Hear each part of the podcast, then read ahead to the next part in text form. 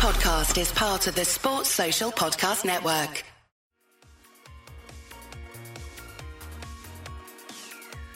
Hi, this is Tony Cottee, and you're listening to the We Are West Ham podcast.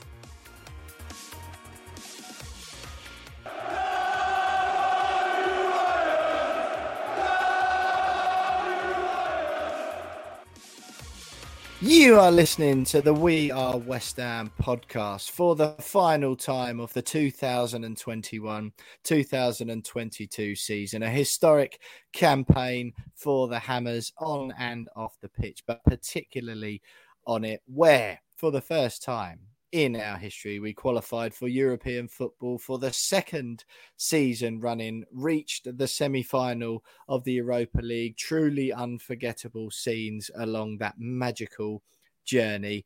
Decent showing as well in the two domestic competitions, quarterfinals of the League Cup, taking a couple of big scalps in Manchester City and Manchester United along the way before an FA Cup fifth round exit to Southampton away. No shame in that, given what we've done in all of the other competitions we were fighting on this season, all the way until the very end. Mark Noble bowed out in his final campaign. Mr. West Ham, as every single social media user, particularly the West Ham Twitter admin, seems to have dubbed him these days. Emotional scenes there for Mark's last game as well. Carlos Tevez even popped back in to say hello at one stage, and there was loads of other amazing things that happened in between. Fantastic matches, fantastic individual performances, some not so great, which we'll touch on as well. But me and James Jones are here for the last time this season to have a look back at all of it from beginning to end in varying levels of detail,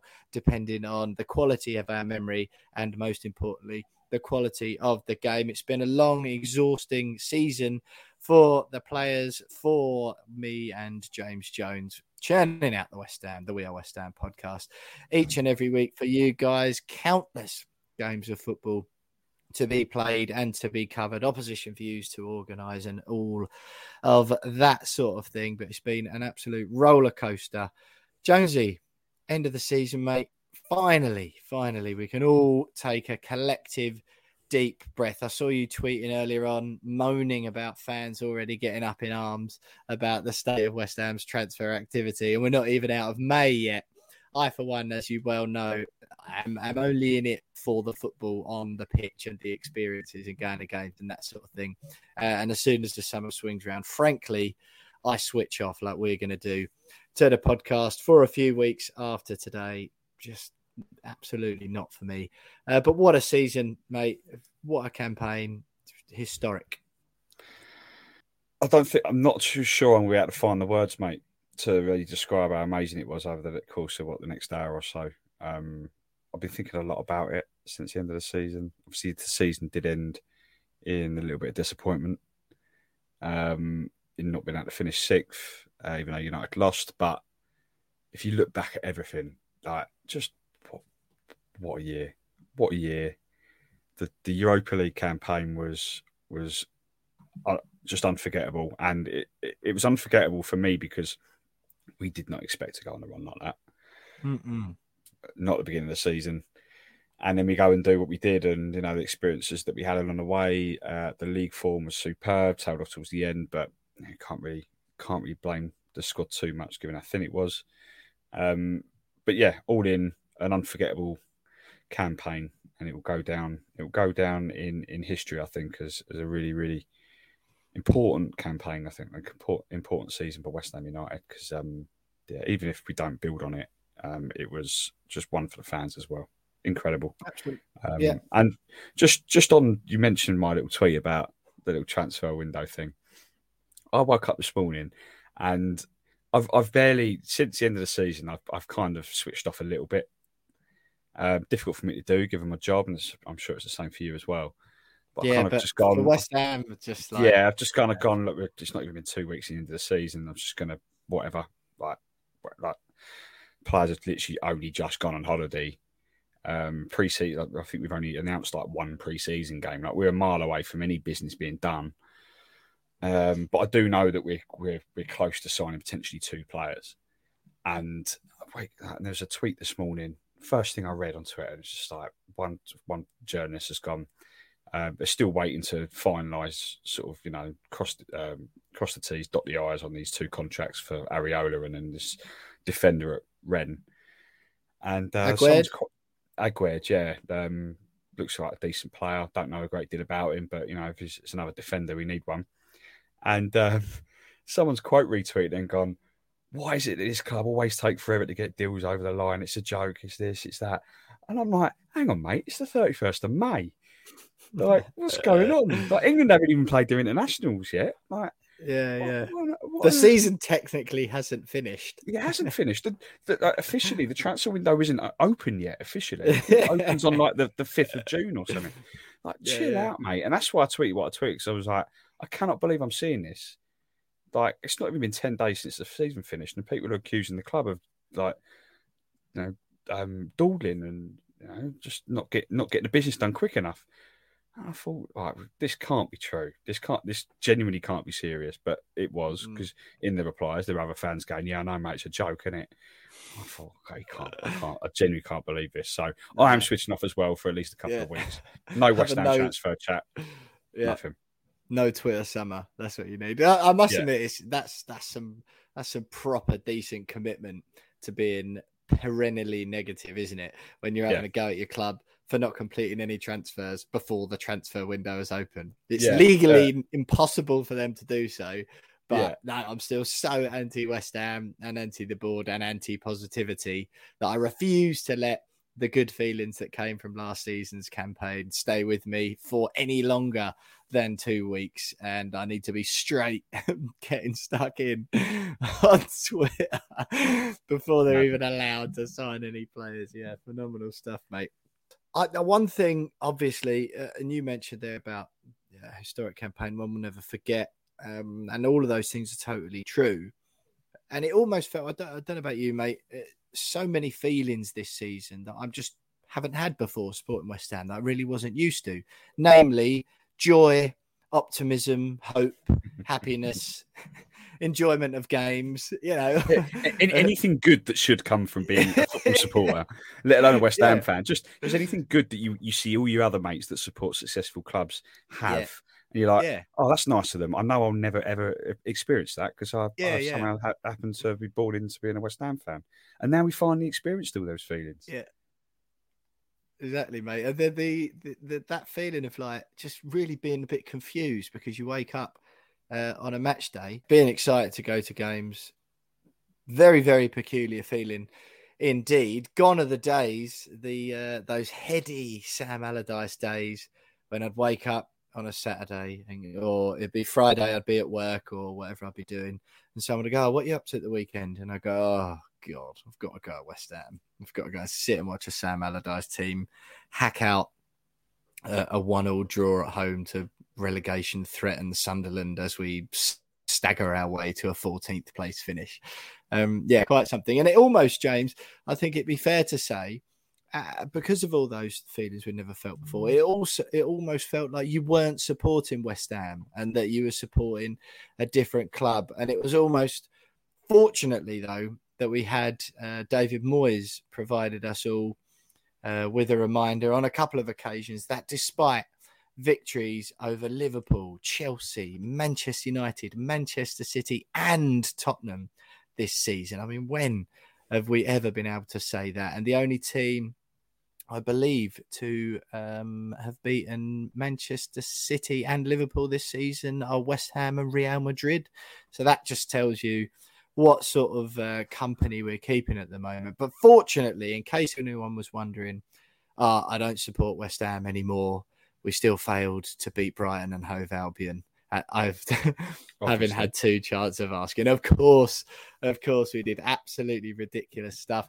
And quite frankly, the I, I mean, we'll, we'll- we'll do that obviously a little bit later on in the show. But uh, as we haven't had a podcast since that game, what what did that game leave you feeling at the end of the season? I'll be quite, and it was a magical season, mate. It really was. I, I've never known anything like it. I loved every minute of it, or most minutes of it.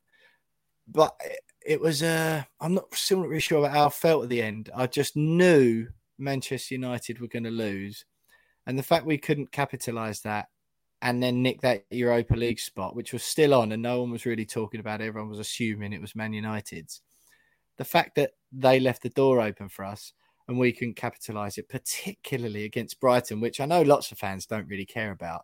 I hate that. I hate the Brighton thing. Like it really, really winds me up badly that we haven't beaten Brighton.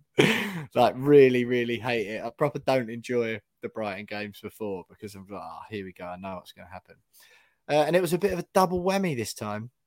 Shame to end the season on that note, but uh, as much as the Brighton thing was annoying, the fact that we could have secured a Europa League spot again and didn't, ah, it's just frustrating. I mean, it would have been almost the perfect end to what what uh, in in West Ham's book was the perfect season. But I, I, I don't really I can't I don't really remember feeling anything other than just a little bit of disappointment because United lost, and they were always losing that game away at Palace. Like, Mm. uh, Rangnick knew he was off. The players didn't really care. Um, the players don't even like each other um, by all accounts. Um, so they were going to lose that game against Palace, you know, all day long. But what people are forgetting is that we were never going to beat Brighton. So it didn't Mm. really matter Well- going into it. Okay, yeah, we were one 0 up. I think for 15 minutes we were we were sixth, um, and those 15 minutes were half time. I think I think it was just Yeah. half time, yeah. And then suddenly Brighton come out equalised, and it's, it's, it's we're back in the seventh. But I don't know. I've said I've said quite a lot recently on this podcast that I'm not that fussed that it's yeah okay we'd have been like we've, we've, grown to have this kind of mini love affair with the Europa League because of the run we went on and um but I think the Conference thing is going to be a good laugh. It's, I think it's going to be good. I don't see I don't see it being like a oh, Mickey Mouse competition or anything like that. Um, I see it being a good opportunity for us. So yeah, it's frustrating not to get into the Europa League, and in order to get to the group stage of the Conference League, we've got to do a, a playoff in August, um, which is a little bit annoying. But at least it's not one of those dodgy playoffs at the beginning of July that we had to do in the Europa League a few years back. Mm. But yeah, it was frustrating uh, because United lost, but we always knew they were going to do it. But I don't, I didn't want to take that away from just how proud I was of the team this season and how how happy I was that we, we got to experience everything that we did get to experience over nine ten months. Mm. So disappointing, but I, I don't I don't think it should really define the season. If you know what I mean, I mean it won't. But I don't want people to look back and go, "Oh, remember that season? We had a really good season, but we messed up against Brighton the last day and didn't finish sixth. Like, I don't think it really is going to be the thing that people remember. I think people are going to remember it obviously for that Europa League run and and um and just how how good the team were for the majority of the season. So yeah. yeah, it is what it is.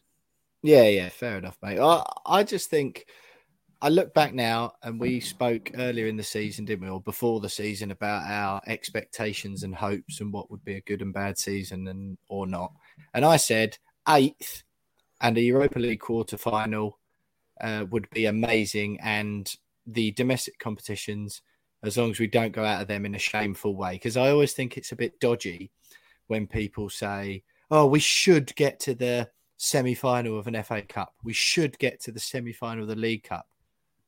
Why?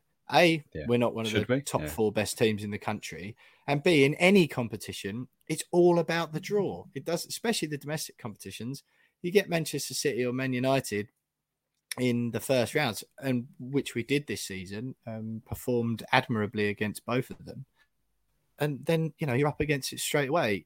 If you get Oxford or Kidderminster Harriers, which we obviously got in in the cup, then yeah, you maybe expect to beat those. But these things are never easy, and I just think it's like lazy and boring when people go, "Oh, we should get here." So why? We haven't done that for years. We're not Mm. in the top four best teams in the country, and it's all about the draw. So that's all I ever say with the competitions now. Don't go out in a shameful manner, and I don't think we did at all. Southampton away, they were in reasonable form at the time. We weren't playing particularly well, um, and we had all the other. It wasn't one of our priorities either at the time. I, Mm. I, the performance we put in in the Europa League is just magical, mate, and I'll f- remember it forever. And still managing to come seventh, which is a place higher than what I thought would have been an acceptable finish anyway, and being within a smidge of coming sixth again whilst doing the Europa League stuff. It's been nothing short of spectacular and a remarkable achievement from David Moyes. All the players all the fans and Mark Noble spoke, didn't he, when he said goodbye to everyone about he feels a real sense of unity at the club now between the supporters and, and the players and the manager and everyone pulling the same direction. And for the first time for well, since 2016, mate, it, that's 100% true and it feels so much more sustainable this time round. Um, and it's absolutely brilliant and all credit to David Moyes for for making that happen. I believe Jonesy will uh, crack on with our season review very, very shortly. Let's just get some of the uh, administration, if you like, out the way for the last time this season. Don't forget to follow us on Twitter at We Are underscore West Ham, on Instagram at We Are West Ham Pod, Facebook search the We Are West Ham podcast, and do the same on YouTube as well. Subscribe to the pod, give us five stars, write us a review, and more importantly, tell your friends.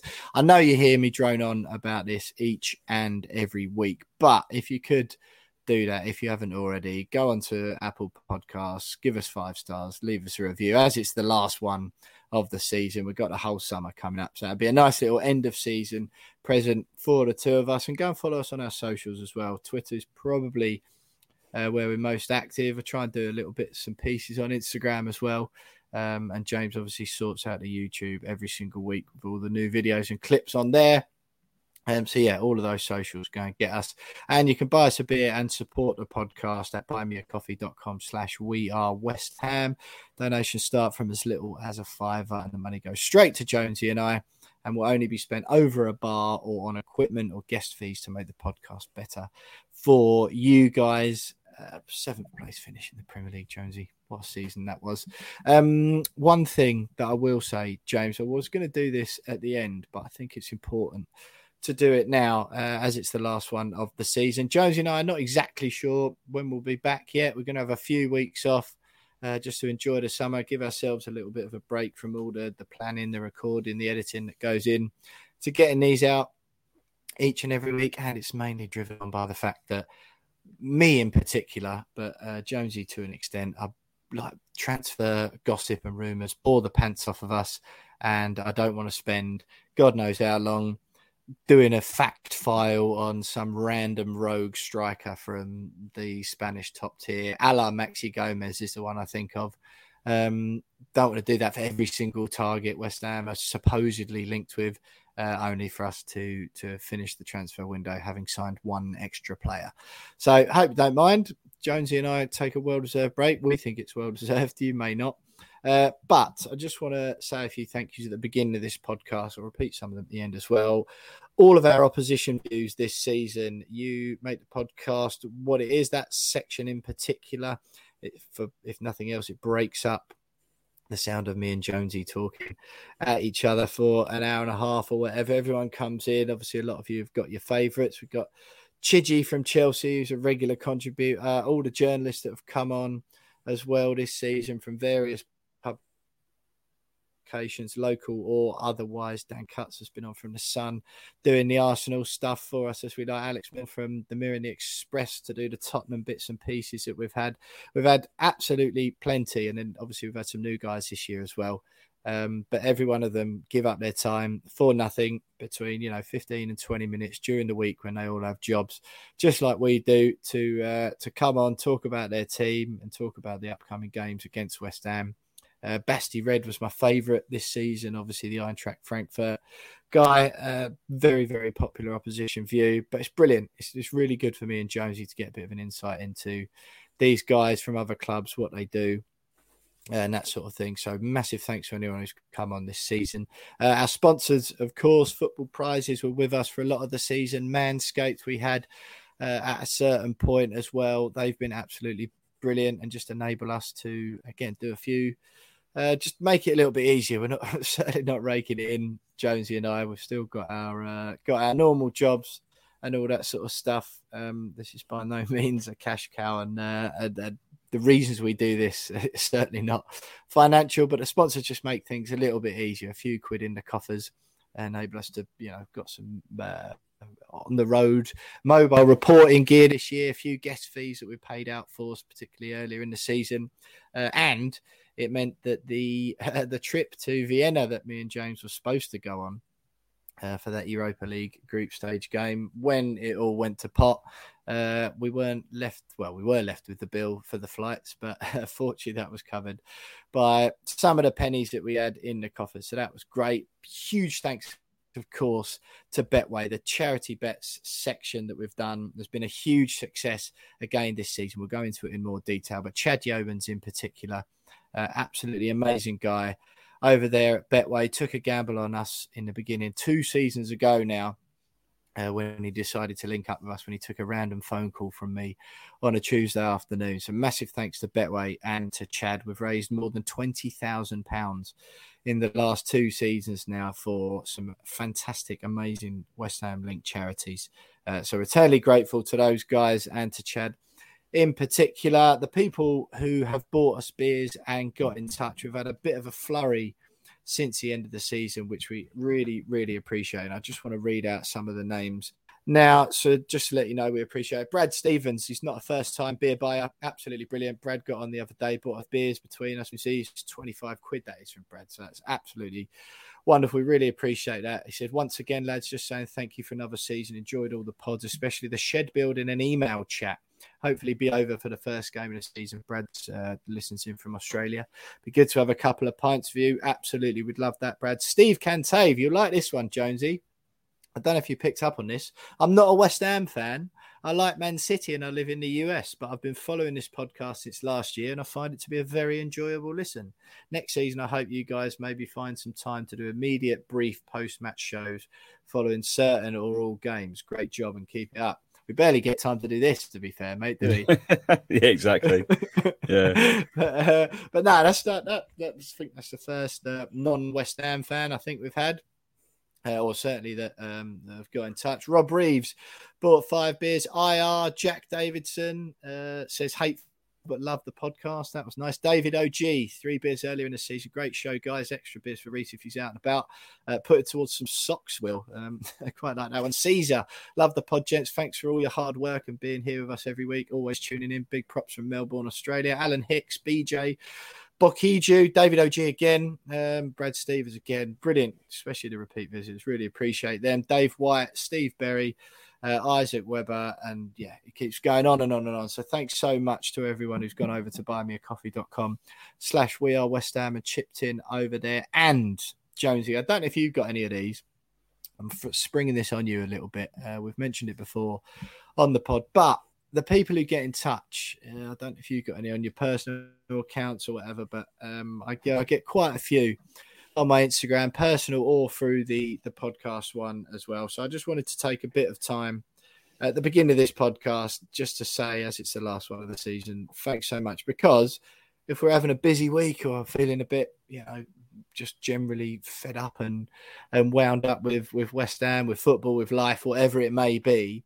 Uh, to get some of these messages that I do really picks me up. So Chris two three uh, got in touch. I won't read all of these out. I just uh, want to give some people some shouts outs and say thanks. Blue nine oh nine, Michael Wood gets in touch quite a lot. Kate Hart, uh, Mitch Broughton, Steve Hunt, uh, Kaylee Jansen gets in touch quite a bit. Philip, Elias Rauch, Mark Marky S.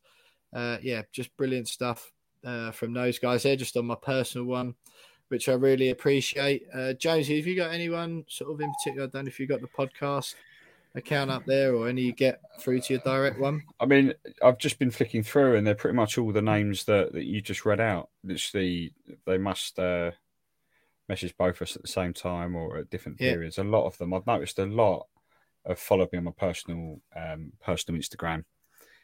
To yeah, yeah. Uh, and every now and then they might sort of DM me or uh, respond to a a story that I've put up about West Ham. So yeah, pretty much everyone there. There's no one else in my list that um, you haven't already mentioned. So yeah, right, I've so. got I've got a few more here then from the podcast. Kevin Ellingson, Greg Cave, Simone Peruzzo, Robin, uh, as we know, Big King, uh, Ben King, Robin Punter, of course, Dave White, uh, Adrian Bailey, uh, Eric Tate Coma, uh, Aaron Mead, yeah, Manning. So it's just great guys, great Adam Leverbarrow, of course, there as well. Just great people. Uh, and yeah, a lot of the time they're all, almost all of them, almost all of them are all positive. It's all positive stuff, uh, which people don't really take the time to do these days. Uh, whenever I read messages like that from all of you guys, it gives me a real boost and a real lift. So I just want to say special thanks to you, and we really appreciate it. Jonesy, right? I think that's enough of that.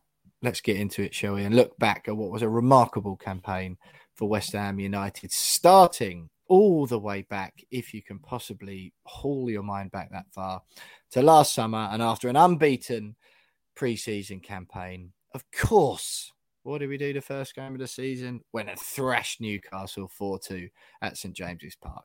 All of that starting with last August next.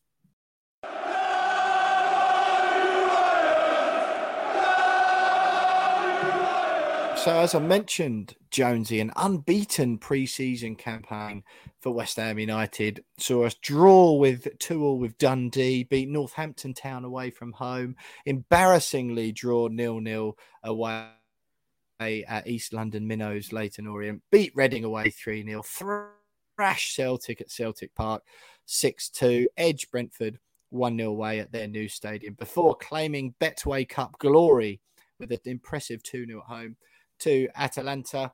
First game of the Premier League season swings around, Jonesy, and we're all thinking it. Let's admit it, we're all thinking it. Unbeaten in pre-season. Here we go. When there's actually points up for grabs in front of 50,000 Geordies at St James's Park. What do we do? 4-2 to the Cockney boys, fourth in the league after day one. Yes, please. Thank you very much. Aaron Cresswell, Said Benrahma, Thomas Soucek, and Michail Antonio. Season off to an absolute flyer. Callum Wilson and Jacob Murphy with their goals. Eat your heart out. What were you thinking? well, I was thinking after about a minute, two minutes, here we go again, because I think Callum Wilson scored in the first minute or two. I think it was the first the attack. fifth, yeah, fifth, five minutes in. Callum yeah. Wilson one new up. Here we go. and I thought, yeah, here we go, lovely. That last season was a good one. It's going to be a flash in the pan, in it. We're going to just revert back to same old West Ham. Yeah. Um, and then it all just clicked, didn't it? Really, it it just, I think it shocked all of us. I, think, I mean, St James's Park has never been a great place for us it, to go. It nearly clicked, mate. Aaron Cresswell equalised on 18, but then Jacob Murphy put them two one up again five minutes before half time. So it was back. Yeah, here we go again. yeah, but I mean, just I, looking back, the performance was was good all round. Um, I, I, don't recall us ever really even when they went 2 1 up, it was almost like, cool, they didn't really deserve that. Um, we really did come out of the blocks and kind of just mm. go, right, okay, well, Newcastle beat us in the first five minutes of the blocks. But after that, I think we were we were very good and well, well deserving of, of beating them. And obviously, Newcastle went on and, and kind of didn't fancy winning a game for about six months. Uh, or however long it was, and it, it, kind of it became like a oh well, you know, it's no real surprise we went there and thrashed them 4 2, is it? Because they're rubbish. Um, but yeah, good start. Good start. And it kind of set the hmm. tone, didn't it? For, for at least the, yeah. the games leading up to Christmas. Yeah, yeah, absolutely. Steve. Steve Bruce Masterclass, I think they were calling it around that time. And then uh, 4 uh, 1 at home next up against Leicester City, catapulted the mighty West Ham in front of 59,901 people at the London Stadium to first place in the league. Two games in, eight goals scored, three conceded, maximum points. Here we go. West Ham are massive everywhere they go. Premier League champions, here we come. And if I'm not correct, if I'm not incorrect, Jonesy, this was the game that you labelled the best atmosphere London Stadium has ever ever seen. At the time, at the time, and I mean, thankfully, the season the way it went, we've we've had plenty more. But I remember, I mean, it was the game that Antonio beat the Premier League record uh, for West Ham goal scoring record. Um, beat Di Canio's goal scoring record, and it did that really cringy. Uh, celebration with the oh, cardboard cut out of himself, uh, the, the dirty dancing yeah. one, yeah, horrendous. But again, that was another one where it was like, of course, a tough first time game of the season. Leicester at home, they finished fifth the previous season. Can be tough. And then we just absolutely annihilated them. Absolutely. I think mm. uh, Perez got sent off for them in the first half, maybe, which which helped us a little five bit, minutes for half time, yeah. Um, but we we were just we were superb, and the atmosphere that because it was a night game as well. Yeah. Uh, was it a Monday night? Um, was just it was good at the time, and it, at the time I was like, yeah, that's the best atmosphere I've I've, I've witnessed in a stadium because it was it was superb. Um, that was classic. You just hadn't been there all summer. Maybe and forgot because there's no way that was the best atmosphere. I, I ever. mean, let's have it right though. It West Ham under the lights when we're playing well and winning is always is always good fun anyway. Um, I hadn't been. That was my first game um, for about two years. I think it was because I hadn't gone obviously throughout COVID. I didn't get Oh, I, right. I didn't get the chance to go when they were doing the ballot tickets the, the previous season. Yeah. Um, so that was probably my first game in well over two years Hmm. or almost two years. So yeah, and it probably was a little bit of that. I won't lie. yeah, But I still, I still looking back now, like I don't, I don't really recall it before then being as good as it was. uh, Being as good as it was, I genuinely, it was a really, really good night at London Stadium. yeah. So, so yeah, I, I, I will, I will, I will continue to bang that drum. Obviously, we've had Yeah, better yeah. since, but I will bang that drum. I just I just like to keep you on your toes when you're going uh, when you're going all gung ho with your observations. Yeah, Pa- Pablo Fornals put us one 0 up. Uh, Said Benrahma made it two 0 just ten minutes after half time after Perez had got sent off at the end of the first half. Can you remember what the Perez red card was for? Jonesy, was it a wild lunge? I can't Yeah, really it was, remember at this stage. It was a high, it was a high boot. Um, like it was a bit of a studs into the shins tackle on four Right. nails. I think it was. I Right. think it might be Fornals. I mean, I'm just trying to have a look back through the little red card for Perez. Uh, uh, legitimate. It doesn't actually mention who it was on, but it just said, uh, yeah, legitimate um, attempt to win the ball, but dangerous and clumsy play. Shakes his head as he leaves the pitch. Uh, and then, yeah, that was swiftly uh, capitalized upon, which was nice, wasn't it? Like I say, Benrahma making it 2 1, Antonio making it a proper thrashing with goals on 80 and 84 including the Dirty Dancing celebration, as you mentioned, Jonesy. And then we went on and we drew two all with Crystal Palace, didn't we? After that, and then a nil-nil draw with Southampton. The Palace one, so so frustrating that, and that became a little bit of a pattern, didn't it? Um, yeah, it's just like that. Although we managed to cling on to first place in the Premier League after that, three games in, still in first. That was brilliant. And then the nil-nil draw with Southampton at London at St Mary's. Sorry, after that, and we we dropped to fifth. Then Uh, I remember, even though we'd had two good results, that Palace, and you sort of look back to that now and see how close we were at the end of the season to getting Europa League again. That Palace game felt like one we should have seen out. Yeah, we, yeah, we led twice, didn't we? Conor Gallagher. Yeah. With the two. That's it. Um, Yeah, Fornals and Antonio with our goals. We yeah went exactly what you just said. yeah, and he scored literally straight away, two minutes after Antonio made it two one. And didn't they do the same again for the second goal as well? Literally the moment. Sorry, yeah, ahead. no. For Fornals' 39 minutes and Gallagher equalised on 58. 10 minutes later, Antonio puts us back in front, and literally two minutes after, Yeah. uh, Gallagher scores his second of the game Yeah, uh, and made it 2 all. it was a frustrating one, and, and yeah, looking back, it was like this could be we could have the perfect start here. And after we'd won the first two games as well, you look at Palace at home and go, yeah, let's have a bit of this. Like we should. Yeah, yeah. Like, no, I don't think they they hadn't picked up a point in their first two games. Vieira, new manager. Um, they were looking a little bit ropey, and then Conor Gallagher, Conor Gallagher rocks up and decides that he wants to be messy for a day. And um, he had a very, very good game from what I remember. But yeah, it was frustrating. But regardless of how good the first two games were, we're almost we're, we're just used to those really frustrating results peppered into our season every now and then, aren't we? So yeah, I didn't even then. I didn't think, cool, that's going to cost us at the end of the season. It's just annoying. yeah, yes. Oh, that's going to cost us 12. Yeah, well, yeah. well irritating. Um, yeah, and then the nil-nil draw at Southampton was a bit of a non-event, wasn't it? Antonio getting sent off uh, right at the death, absolutely ridiculous. Dropped us down to fifth, and then the Europa League campaign started in earnest with that impressive, uh, amazing, in fact, two 0 away win at Dinamo Zagreb. Disappointed uh, wasn't out able to get out there, but it was all a little bit sort of chaotic, wasn't it, with the travel and the tickets and whether fans were going to be allowed in and COVID and all that sort of stuff. Uh, but yeah, brilliant win, brilliant experience for the guys that did get out there. And we were all saying before that game, uh, Declan Rice's amazing, mazy run, of course, and Antonio knocking one in, carrying on his excellent goal scoring form. We were saying before that game, Jonesy, were we not, that that's the hardest game we were going to have in the group stages. Mm. Uh, and the relative ease with which we won it, you thought happy days. Yeah, I, I remember watching it on my laptop in.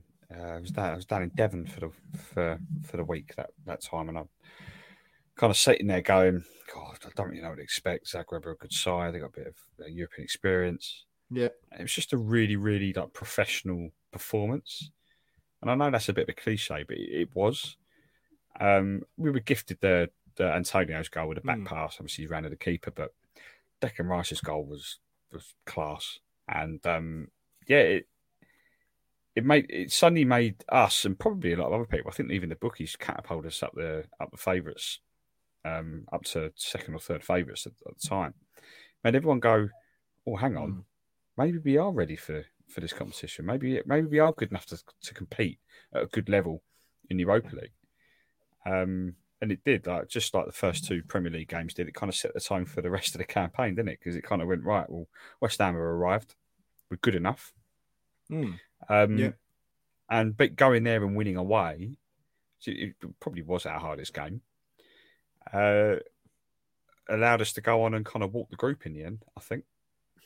I think yeah, and that's after that I was like, oh, okay, there is an enormous gulf then, and as soon as we won that, I was like, oh well, yeah, we'll win the group now then, surely because Zagreb were by far and away the better team in that Mm. group, um, and yeah, obviously it was it was proved in with the way the rest of the group went as well, what with them qualifying as well, and yeah, it just seemed, like, oh, that wasn't very tricky. Mm. Um, and as it sort of proved beyond that, really, I know we got that draw away at Genk. Uh, and they looked an okay side. Um, but yeah, made light work of, of the two home games that mattered, didn't we? Which was good. But uh, as far as the season goes, Jonesy, we wrapped it up, uh, September up, excuse me, with a 2 1 home defeat to Manchester United, our first of the season in all competitions, uh, six games in. 2 1 defeat dropped us down to eighth in the Prem. Said Benrahma opening the scoring after half an hour. Cristiano Ronaldo equalising with a pretty impressive goal. And then Jesse Lingard, who else? 89 minutes comes on an absolute screamer into the top corner uh, to make it 2 1 to Manchester United. And of course, the bit the the bit about the whole drama that the story doesn't tell you. West Ham awarded a penalty right at the death after that. Moyesy decides it will be a good idea to haul penalty specialist, yes, but freezing cold, not warmed up, hasn't actually kicked a ball in earnest in the game uh, and hardly at all that season. Mark Noble off the bench. Noble, in the least surprising thing ever to happen in football history, sees his penalty. uh, it was a save, wasn't it? The guy saved it. Yeah, and And again, that point against Man United would have seen would have seen us as it finished at the end of the season. Uh, would have seen us finish above them in sixth in the Europa League. yeah, it was a weird like five minutes that because Ling- Lingard comes off the bench and just knew what was going to happen. Right. Oh, of course, just yeah, yeah, just like everyone's just looking at each other, going, "Oh yeah, we've lost this game." Then And brilliant. we get the Yeah, yeah. penalty, and then you see Mark Noble coming off, and uh, again you just go, "Oh, what is he doing? He's going to miss. Yeah. he's going to miss." Yeah, yeah, So- yeah. It was like a, it was like two really big things happen in the space of five minutes, which were both incredibly inevitable. That people could just see it happening. yeah, yeah. It's like, oh, Lingard's coming on. Oh, yeah, he's going to score the winner. Oh, we've won a penalty. Oh, Noble's coming off the bench. Oh, he's going to miss. Like Yeah, it was and just it so happens, obvious. Just go brilliant. Yeah. Oh, yeah, yeah. And it was just so obvious what was going to happen when everything kind of happened. Um, but yeah, all right. You're right. That cost us sixth place. Mm. Yeah, I'd, it did, it did, but worse things have happened. Worse, I Oh, genuinely of think. yeah, yeah. No, no, no. Sorry, I don't mean in life. Obviously, in life they have. I No, just yeah. mean, I just mean generally. Uh, it- although the one thing I will say about that, which annoys me a little bit more, particularly how well he did later on in the season, Lanzini was on the pitch by then. Yeah. Lanzini, who has also got a, a supreme penalty record for West Ham. Granted, he only came on in the 88th minute to replace Said He Benrahma. was a little bit warmer Uh, than Nobes, wasn't he? Yeah, he'd had six minutes of uh, six minutes of running about a bit, hadn't he?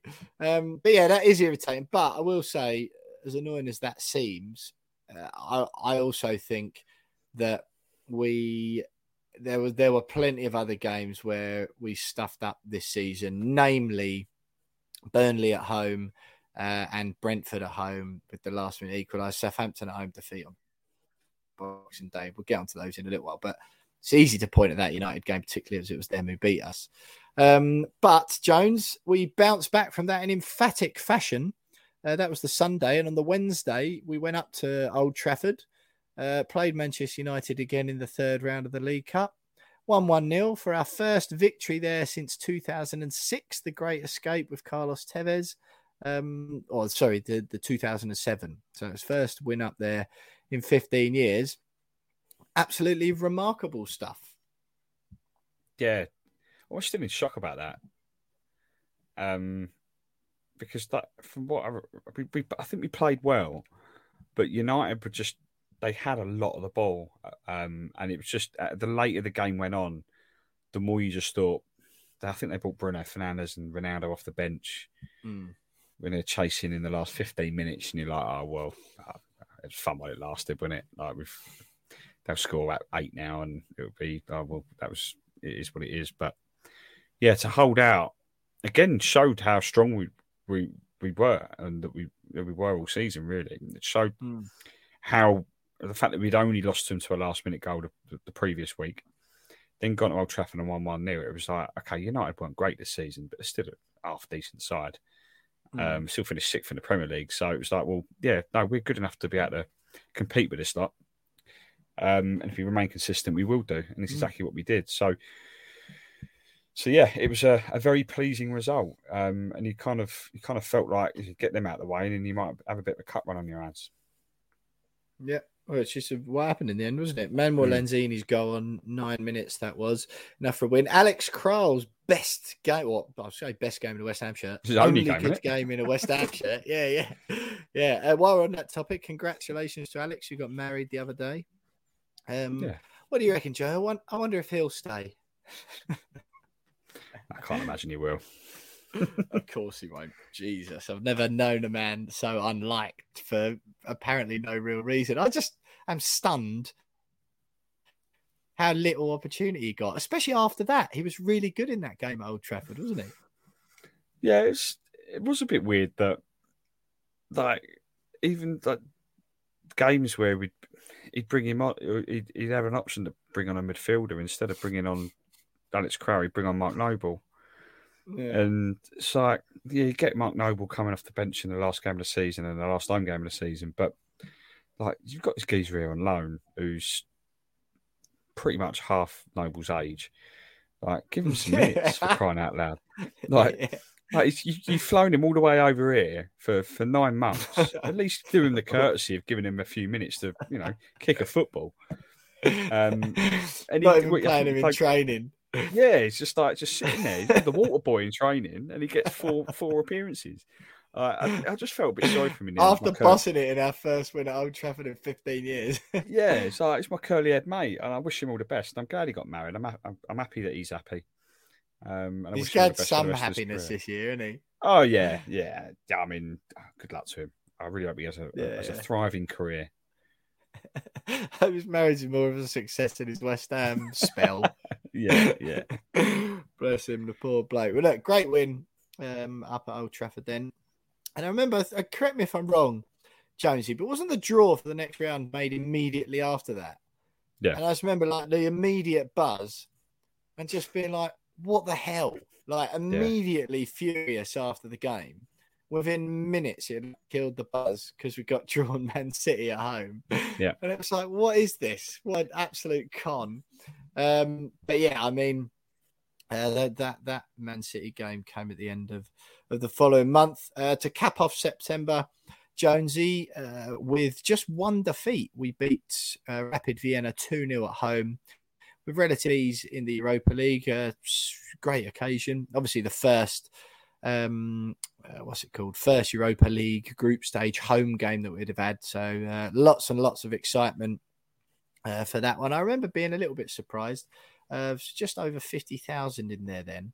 And I know it's a group stage, I understand all that, but I was a little bit surprised the whole stadium wasn't completely full up for that one. Um, but yeah, which was a nice routine win, really, wasn't it? That that 2 0. Yeah, routine. De- Declan Rice opening it up, and uh, yeah, yeah, it, it did really f- feel quite chilled and quite relaxed. Yeah, after after the Zagreb win, as I said, people kind of just went, "Oh, yeah, this would be this would be all right. We should batter this lot." Hmm. Uh, I, I, and then we did just pretty much walk over them, didn't we? Yeah, I, I, seem to remember people people going, "Oh yeah, we should win this one four five nil." And I thought, let's not get ahead of ourselves. Like we'll we'll, yeah. we'll, we'll be the better team on the day, and we'll, we'll win comfortably.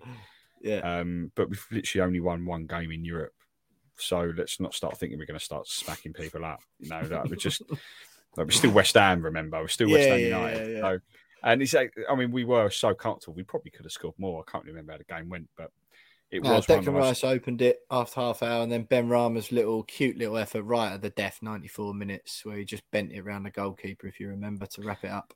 Yeah, the, the most comfortable two 0 win you'll ever see, I think. Yeah, absolute fact, mate. Yeah, uh, brilliant start to the season, really. Perfect record in the Europa League. Knocked Manchester United out of the cup at Old Trafford. Uh, first win there in 15 years. Um, and only one defeat in the Premier League. Things were looking very rosy indeed. Then we kicked October off in annoying fashion, frankly, with that defeat uh, at home to Brentwood, like with uh, Brentwood, sorry, Brentford. Um, I don't think we would have even West Ham would have lost to Brentwood. Um, but yeah, 2 1 defeat to Brentford. A really poor performance, the first one of the season, where I remember thinking, nah, it was the first one where I was just like, yeah, God, we didn't deserve anything out of that. We were rubbish. Uh, although the the nature of Brentford's win was frustrating. Jared, Bo- uh, sorry, Bryan Mbeumo put them one 0 up, twenty minutes in. Jarrod Bowen equalised on eighty, completely undeserved and against the run of play. Um, although we had with sixty percent of possession that game, uh, but then Yoane Wissa it was in the ninety fourth minute, popping up at the back post to to slam home and send the away fans absolutely mental. But to be honest, Jonesy, we didn't deserve anything out of that, did we? No, we didn't, and it it was for the first time. It felt like because it was the second game we'd had after directly after the Europa League game, and it felt like oh maybe the whole Thursday Sunday schedule might be a problem for us because you know we'd lost to United after God, Zagreb I game. That. I hate that shout, by the way. But I mean, after you lose your first two games at home after Europa League, and I'm going maybe this is a problem because we had a thin squad still. Um, and I generally thought maybe this could be an issue. It's the first time I thought it might be an issue. Um, I didn't really think it after the United game, but I did think, oh, maybe. Well, that's what might... I'm saying. That's what annoys me. It's like we put in loads of decent performances. This is after European games this season as well, and everyone's like, oh yeah, it's just such an easy thing, isn't it? No, because that was because well, that's only our second. Um, that was only our, after our second group stage game. And after mm. both of those first two group stage games, we'd lost to United and Brentford at home. And so after that Brentford one, I thought maybe it is going to be a problem. Obviously, it wasn't because then I think after that we played uh, Tottenham after Genk, beat yeah. them, played Liverpool after Genk again, beat them, and then lost to City and drew with Burnley. So it wasn't a problem, but that was when I thought, oh, maybe maybe it might be an issue for us these these games directly after Europe because yeah, of course, because of the because of the schedule. But it turned out not to be that way. But yeah, I mean, we didn't deserve to win on the day. Brentford worthy winners. Yeah, yeah, definitely. Well, we then went to Everton, where we've you didn't seem to never ever win the entire time I've been alive, and then made a bit of a habit of it uh, in recent seasons. Angelo Ogbonna popping up to nick a 1 0 win at Goodison. Absolutely brilliant result and got us back on track.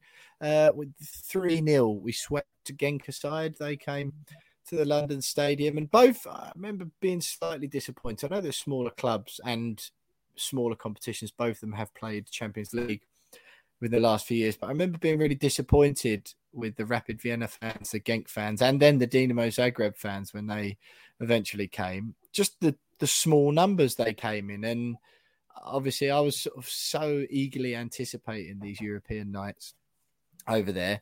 Uh, I think as we saw, particularly for the the semi final against Frankfurt, what an occasion it can be um, when the away end is full. So I was a little bit disappointed with that. But uh, yeah, 3 0 win over Genk. Craig Dawson, Issa Diop, and Jarrod Bowen with the goals then. And, and again, it's what, what I like under Moyesy Jonesy.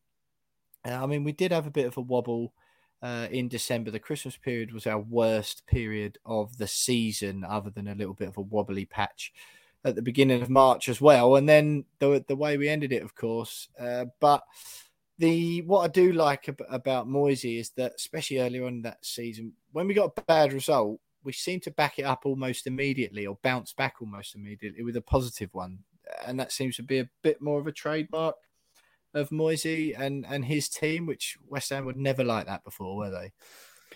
Yeah, no, we've, we've mentioned that a few times this season, haven't we? And that, you know, we have a disappointing result or we play badly or, or anything like that. And it, it, was never the end of the world. Whereas before, no. and in seasons gone by, it always felt like, oh, here we go. Like, yeah, the wheels are, wheels are going to fall off now. Um, and but yeah, it always felt like well that was a bit annoying, but it's okay because we'll bounce back at the weekend. Doesn't matter who we're playing. Um, I think we've, we've said we've said it a few times in that that's one of the big things that David Moyes has done to this football club and this squad, like the mentality. Um, it's just it's all so positive even in defeat. It's always like yeah, like doesn't matter. Yeah, we've lost the game of football. Doesn't matter. We're, we're, we're better than that. We'll go again. Mm. Um, and that just rubs off on the fan base, it rubs off on everyone else. And um, yeah, I love that about him. I love that about the team. It's just that, you know, it's not the end of the world if we do lose a game. Um, even when you do go lose five in a row, which we did towards the end of the season. But, but yeah, by the end, the players are knackered. Yeah, totally, mate. Totally. Well, look, I like I said, this was a, a superb run uh, at the moment of a run of five wins on the bounce. So the Everton one, like I mentioned, 3 0 to Genk. Michail Antonio somehow stabs one in, the, the, biggest fluke of a goal I think I've ever seen uh, against Tottenham, 1 0 to beat Spurs at home, which despite you know, regardless of the campaign, sorry, regardless of success elsewhere in other competitions and all that sort of thing, to beat Tottenham is good in any mm. competition at any time, home or away, in any fashion, really. Um, so, and it was almost quite funny to do it so ugly. Um, the yeah, and that that that win put us fourth. Uh, Antonio was there. I can't remember. I assume there was. Was there a particularly ridiculous celebration from him that time? I can't remember. He's done so many, isn't he? I don't think he. I, yeah. I, mean, I know that that goal ended a bit of a drought. Like he had that little patch at the end of the season where he couldn't stop scoring, and then he went on like a, a five or six game drought. Yeah. Um, pretty sure that one ended it until his next one. Um, yeah, yeah. But but yeah, I don't recall him having a having a bit of a celebration. No, and then after that, Jonesy, a phenomenal, phenomenal evening at London Stadium, way better than Leicester at home.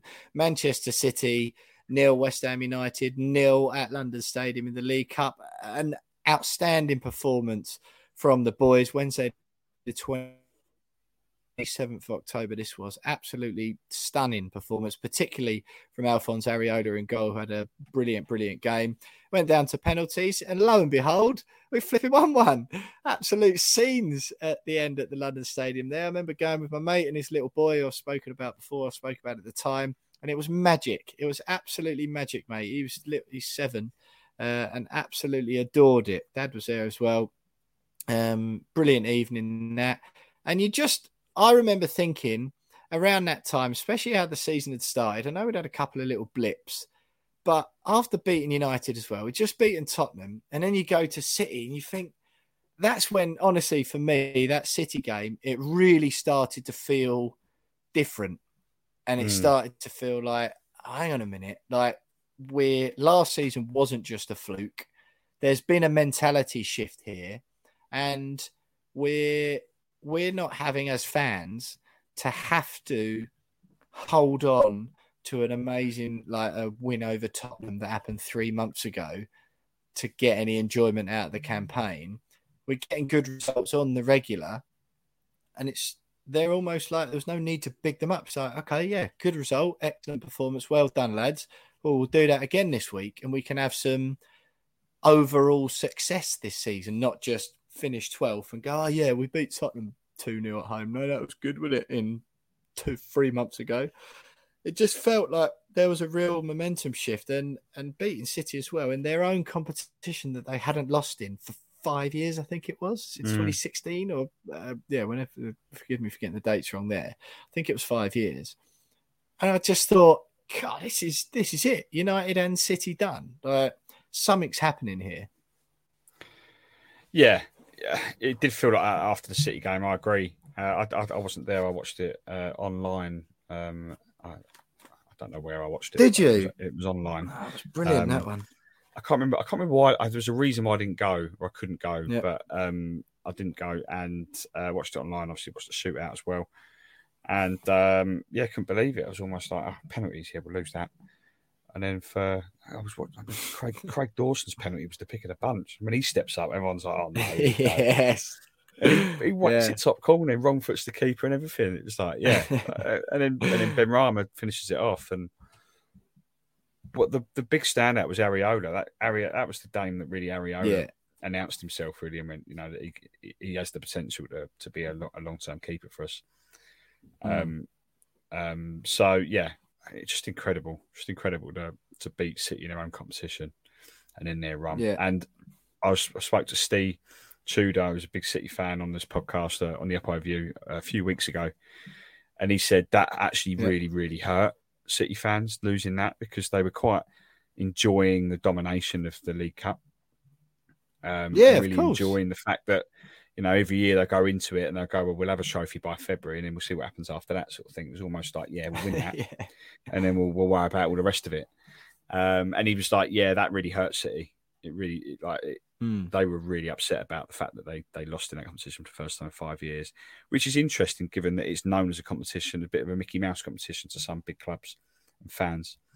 Um, Yeah, because they can't because they haven't won it for ages. Ridiculous. maybe, yeah, but then City City hated losing in it, so um, that made me feel a lot Mm. even even even better than I already did about the win. yeah, yeah, of course. Well, uh, followed that up, Jonesy, with an emphatic 4 1 win away at Aston Villa. Uh, ben Johnson with his goal um, on after seven minutes. Ollie Watkins did equalise on 34. Declan Rice made it 2 1 uh, before Ezri Konsa was sent off five minutes in the second half. Pablo Fornals and Jarrod Bowen wrapped it up in the last 10 minutes for a comprehensive victory, as I mentioned there. Uh, that did us the world of good as far as the league table goes as well. The lowest we dropped by that stage of the season was eighth after that defeat to United at London Stadium, but we'd clambered back up to fourth by this stage. Uh, drew two all away to Genk, and that was my first European away game of the season, and I absolutely loved it. It was absolutely been really, really disappointed with the result, uh, as in not to get the win. But weirdly, it didn't feel like it at the time. I was just absolutely loving the journey after the the good results we'd already got.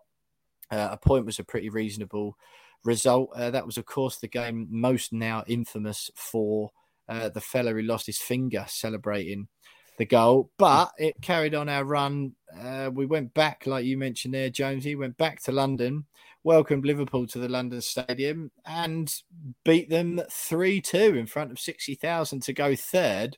A fantastic, fantastic win. Uh, and that made us, by that stage, I think we were unbeaten in one, two, three, four, five, six, seven, seven games unbeaten in all competitions at that stage, including games against Liverpool and Man City. Uh, do you remember much about the Liverpool game, mate? Um, yeah, it was uh, Fornals on on the break, Bowen on the break. To we That's the goal Zoom, remember, Zoom, yeah. Zouma got the winner. Uh, Yeah. And it was just that. I mean, that the atmosphere that that day was better than the Leicester game. I'll put that one out there. Um, and at the time, it, it, it obviously it was a big result. And at the time, it felt like a big result. But actually, when you look back at the season that Liverpool ended up having, I think they lost three games all season in all competitions. Um, and one Yeah. of those was the Champions League final against Real Madrid, which they probably shouldn't have lost. Um, and one was against us. Shame the they did, was. didn't Um, oh yeah, terrible. Um, but the fact that we are one of three teams to have beaten, it might be one of four, one of three or four teams to have beaten Liverpool in 60 odd games, I think they played.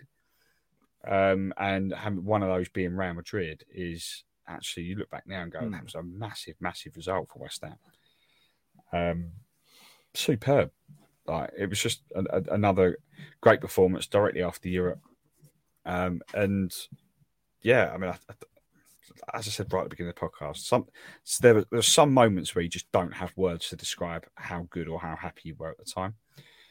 Yeah. it's of like this is this is a bit surreal. This is we're not Yeah. used to this, and that was one of them for me. It was like, what on earth are we doing here? Like, because we we'd only lost two of our first seventeen games in all competitions at the beginning of the season, and you're like, hang on, well, what are we going to do? Uh, What is happening? Where where are we going? this is Yeah, like- yeah, yeah. um, and that that kind of like the City one kind of made you think, well, hang on, like this could become a little bit ridiculous on West Ham's Mm. West Ham's behalf because like this isn't what we do. It's not what we're not what we're used to. I vaguely remember because so it was the the first goal was counted as an Alisson own goal. It certainly is on the thing I'm looking at. Really, I can't really remember what happened there or why that counted I, as I, an I remember now. Goal. Can you? I remember now. Fornals took the corner. It was right where we were in the corner, and he took the corner, and Yeah. it kind of we thought he'd gone directly in. We thought he'd, he'd scored directly from the corner. Yeah. But um, I think Dawson or Zouma went to head it at the near post. Might have been Soucek. Um, Went to head it at the near post and kind of jumped in front of Alisson, and Alisson Yeah. flapped it because he's a footballer, and not a goalkeeper, and he flapped Yeah, it yeah, in. of course. Yeah, yeah. Um, and Well, um, The- it- it- so I, I, remember remember questioning that. it. I, I remember questioning it. Going, "Oh, Alisson's not not best goalkeeper in the world. I mean, best goalkeepers in the world don't do that. They don't." No. Um, and I got absolute ridiculous amount of abuse from Liverpool fans on Twitter, which is a good laugh. Yeah, that's, a, Um, that's a surprise to hear. yeah, yeah, superb. Yeah. But yeah, I remember, But I remember now. Right, Trent Alexander Arnold equalised uh, five minutes before half time. Uh, was a, I'm, I think I'm remembering this right. A free kick. Yeah. Was it a free kick on the edge of the box? And I seem to remember, and again, it would sort of go um, along the usual sort of line. Was it an absolute scandalous free kick award? Was it Mo Salah uh, He dived, I think. flopping to the ground? Yeah Yeah, he and dived. getting given you absolutely like no surprise whatsoever. Obviously, uh, then makes it 2 1. Zouma makes it 3 1. Uh, and I remember Divock Origi scored an absolutely blinding goal, like a half volley on the spin, wasn't it? Yeah. On 83 minutes to make it 3 2 and make it a bit nervy. But I remember thinking, once we'd won the game, that consolation goal for Liverpool, if that was like a winner, that would be on the Premier League highlights reel all season long because it was an absolute screamer. Because they lost, everyone was just like absolutely not bothered. Um, but yeah, Yep. great run uh, for West Ham. Brilliant, memorable performance. Uh, just a, yet another game that was uh, better than the, Le- the Leicester atmosphere for Jonesy. Followed that up, typical West Ham fashion, 1 0 defeat at Molineux to Wolves. Uh, we were still third after that, which wasn't the end of the world. Then, of course, we went away to Rapid Vienna in that behind closed doors football match and won 2 0. We had the complete and utter. Um, well, the chaos really. First of all, Jonesy, wasn't it that away fans were banned after um, several, a large amount, I think. I can't remember if it was hundreds, so I didn't want to misuse that word misguidedly. But um, after a large amount of West Ham fans uh, charged the turnstiles away at Genk, uh, which was disappointing, of course, and threatened to ruin it for, well, it did ruin it um, for loads of other fans. Uh, UEFA deciding to hand down that punishment for the very next game rather than suspending it and not tucking up fans who'd, who'd already paid for travel and accommodation to Vienna. Um, we were two of those people, Jonesy. Uh, then the away fan ban kicked in, which we were extremely disappointed about, having booked flights and hotels. Uh, and then Austria decided to go into a complete COVID lockdown, which not only meant um, that we couldn't go to the game anymore, we also couldn't even have our little romantic weekend in Vienna, which we were just going to do anyway, having booked the flights and the hotel originally. A bit of a, I don't know, I sort of look back at it now, I don't really know, I'm laughing because it was really annoying at the time. Um, and I mean, yeah, just frustrating on that, wasn't it? Yeah, it was frustrating because I mean I was because I, was I didn't go to Genk or Zagreb, so I was absolutely buzzing for it. I was like, I was really really important to getting out there and, and experiencing a bit of an away day. a European European away day, and Hmm. it kind of it all just got pulled away from me, and I was like, no, like what are you doing? like this is my opportunity. um, so yeah, and I had to wait all the way until Lyon for for for, for my only one of the season in the end, but um, well worth the wait by the way. Um, but yeah, Mm. uh, just just frustrating. Obviously, we win and won the game comfortably. Another really comfortable 2 0 win. Um, but yeah, it'd been nice to be there, wouldn't it? It'd been really nice. Yeah, absolutely, mate. But uh, yeah, it wasn't to be. But the boys went over there and done the job regardless, without surprisingly, without the support of uh, of me and Jonesy. And then we came back to England and the Premier League. Uh, with a little bit of a bump, 2 1 defeat away at Manchester City. Absolutely no shame in that whatsoever. Jonesy, correct me if I'm wrong, but it just that that was another uh, or was it another? I was going to say, correct me if I'm. wrong. Yeah, of course it was. Yeah, two. Uh, it was a late goal uh, from Manuel Lanzini, wasn't it? A late consolation, which was another absolute screamer of a consolation, by the way. Uh, but Ilkay Gundogan scoring for City after 33 minutes. Fernandinho wrapping it up on 90, and Lanzini getting the consolation when it was far too late. No shame really in that. Um, and that wrapped up November. What a run we were on at that stage of the season. The defeat at the Etihad still left us fourth in the Premier League, going into the busy Christmas period, starting on Wednesday, the 1st of December, uh, at home to Brighton and Hove Albion. There's not really much suspense, me leaving you hanging on that one into the next section because, of course, we know what happened. It was Brighton and Hove Albion, so we drew 1 0. But stay with us for December, January, and February next.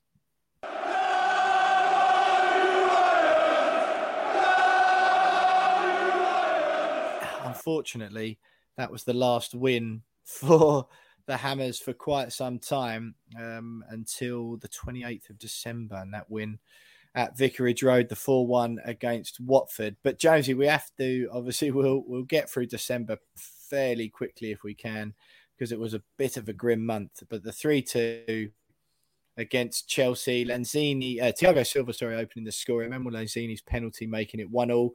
Mason Mount's phenomenal volley um, on 44 minutes, giving Chelsea a 2 1 halftime lead. Jarrod Bowen of 56 before King Arthur Masuaku, possibly his his last finest moment for West Ham. Um, de- definitely, deliberately smashed one in from basically the throw in line uh, to beat uh, Edouard Mendy at his near post. Brilliant win. Um, I wasn't at that game, unfortunately, but thoroughly deserved, no doubt. Um, yeah, I was there. Um, it, I think it was deserved. I don't think many people left that ground going, "Cool, West Ham were lucky there." Even Chelsea fans, I think. Even you know, though the fluky nature of the goal, yeah. Yeah, but even then, we'd, I, looking back, I think we'd, we'd, we'd had a, we'd had enough chances to score before then. Um, I think we were well worthy of the three points. At the same time, but they've ended two all. No one would have complained either. I think it was one of those games where No. um, whoever won that game probably would have been that people would have gone, yeah, fair enough. Uh, it was just one of those games. It was a re- from looking back, it was a relatively even game of football. Um, uh, but we'd done enough to to win it, uh, and we just happened to win it by one of the flukiest goals you'll ever see. So yeah, I think it was it was a nice three points, and I love beating Chelsea. Absolutely love it. So that was a good day. Yeah, yeah. It's sort of like I say, we we basically got the full set this season, didn't we? Of of big teams. I was going to include, um, say apart from Arsenal, but whether or not we can include them as a big team or not, I'm not so sure. Um, so yeah, then it was the Dinamo Zagreb final group game of the Europa League. Dead rubber by then. We'd already won the group, played all the kids, and they they put in a, a good showing. To be quite honest, uh, we were beaten one 0 by a phenomenal goal. Um, but then, yeah, the group was already wrapped up by then. This is the next one, Jones, was pretty disappointing. Nil nil um, away to Burnley, and I went up for that one. Freezing, freezing cold. Um, long old drive that was. Uh, yeah, eighteen thousand fans and a proper attritional game. Uh, really dull. Kept us fourth in the league though. Then I went after that. Actually, yeah, Arsenal away it was then. Two 0 defeat at the Emirates. Went and sat in the home end with a colleague of mine from work. Dan Cuts, of course, who's been on the who's been on the podcast several times with Arsenal opposition views, sat next to him and he was insufferable uh, as we won, uh, sorry, as we lost 2 0, albeit in some uh, fairly comfortable surroundings, which was enjoyable. And then, yeah, this was right in the middle, Jones, with a cold, grim, disappointing December. Because after that defeat at Arsenal, me and you went together, didn't we, to the Tottenham Hotspur Stadium to watch us lose 2 1 in the League Cup quarter final. What what do you remember of, of that game, really, mate? Other than uh, doing the least conspicuous or uh, the incon- I always get these confused. The least conspicuous uh, celebration ever, despite us sitting in the home end uh, when Jarrod Bowen got the equaliser. I remember it being an incredible, diff- incredibly difficult ninety minutes. Um, only twice have I ever gone to a game and sat in the in the home end, and both have been Spurs, and both times we've lost. Um, uh, you should tell me that before. Yeah, sorry. Um, but like, it was just difficult. Bowen scores, and I was wearing a turtleneck, so I had the turtleneck I over my mouth as if it was a mask. To to you put muff, your head to, between your legs. yeah, to to muffle the screaming and head between the legs. I think I squeezed your knee, and I was just like, "Oh my god, oh my god, oh my god!" Like I can't believe it. Um, yeah, you might as well have stood up and cheered, mate. yeah, but I mean, I put my head between my legs because I thought it looked like I'm just really, really annoyed. Um, yeah, trust me, I was sitting next to you. It didn't. oh yeah, well there you go. I mean, I tried, I tried, but yeah, yeah, yeah I just remember it being quite annoying. Um, just like, and then you hear like Spurs fans having a little dig at West Ham behind you. I, I, I, I remember a bloke behind us he was saying some very, very strange things about West Ham. Um, he started, I think, I think Ben Johnson had a bit of a go with with a, with a player, but he thought Ben jo- Ben Johnson was Michail Antonio, and he was just like, "Oh, go on, go on, it's only it's only Michail Antonio, deck him." And I'm like, Antonio, what are you talking about? Only on the pitch. Like, just like yeah. some really odd. And not only that, when do you ever see anyone deck anyone in football? Yeah, it's like, go on, deck him. It's only Michail Antonio. And in my head, I was like, wait, what? What are you talking about? It's not even him. Why would you want someone to punch another bloke on, on, yeah. on the pitch? Like, but yeah, just little things like that. And yeah. um, after a few beers, I get I get quite irate about those little things, and I have to really bite my tongue. Um, even more so when you're sitting amongst them. Um, so yeah, that was yeah. frustrating. But it was a good performance. I thought. I thought we were two sloppy goals to concede from memory. I thought we were okay. Um, and it was it, it wasn't a bad performance. I thought you know Ashby again, played well, didn't he? Ashby did play well. Um, hmm. so yeah, it's, it's, just one of those games, and it kind of half expected us to lose that game anyway. Um, hmm. but yeah, I thought we we played well. It was a good cut run. Yeah, it was a brilliant cup run, mate. Yeah, some excellent, like beating United and City, and then narrowly going out to Tottenham. We can be more than proud of our League Cup campaign this season for sure. Uh, straight after that, Jonesy Boxing Day defeat to Southampton, three two at home. Another just frustrating one where I feel like we really left points behind. Uh, we finally got back to winning ways though. Uh, after a run of five games without a win, albeit one of those was the Dead Rubber Europa League game at home to Dinamo Zagreb. Then Watford thrashed them 4 1 at Vicarage Road. Another easy, well, it wasn't easy at all, really. London away victory 3 2 at Crystal Palace before Leeds came to town in the third round of the FA Cup. Made light work of them as well, brought 9,000 or so away fans, which made for a, a great atmosphere on a, uh, a chilly January afternoon, 2 0 against Leeds, and made equally light work of Norwich the following Wednesday in the Prem to win 2 0 and stay fourth. Uh, and then Jonesy, Leeds come to town in the league. Um, and you're just like, oh, and then we lose 3 2 to them. Looking back at these now, you, you just, there's so many points sort of left left out there, wasn't there? And and with how close we were to United in the end to securing that Europa League spot again, you know, Burnley, Southampton, losing to Leeds, losing to Brentford. I know, you know, these these teams are okay teams, but particularly at home, you sort of do feel that lets down somewhat, don't you? Yeah, it did. It did. It was a bit of a pattern in the end that even though we were we were relatively consistent throughout the season, going into a home game, it always felt like we were vulnerable of of slipping up. Doesn't matter who we played. And you look back now, when, you you look at you, we've beaten Spurs at home in the league, we've beaten Liverpool, we've beaten Chelsea, but then struggled, we failed to beat Leeds, Southampton. At this stage, Brentford, um, and it's kind of almost typical West Ham in a way because that's what we've always done. We've always stepped up against the bigger teams and then not really shown up, or not mm. shown up enough against the smaller teams. And it, it, it was almost it, those results kind of almost were a, were a, just a, a, little subtle reminder that yeah, okay, West Ham are good this year, but you're still West Ham. Chill out. Yeah, yeah, yeah. So. Yeah, yeah, totally, mate. Totally. Um, that was followed up by a 1 0 league defeat at Old Trafford as well, which meant we dropped to fifth. And then, Jonesy, after that, 5th of February, Kidderminster Harriers away in the uh, in the FA Cup fourth round uh, after beating Leeds to secure our spot there.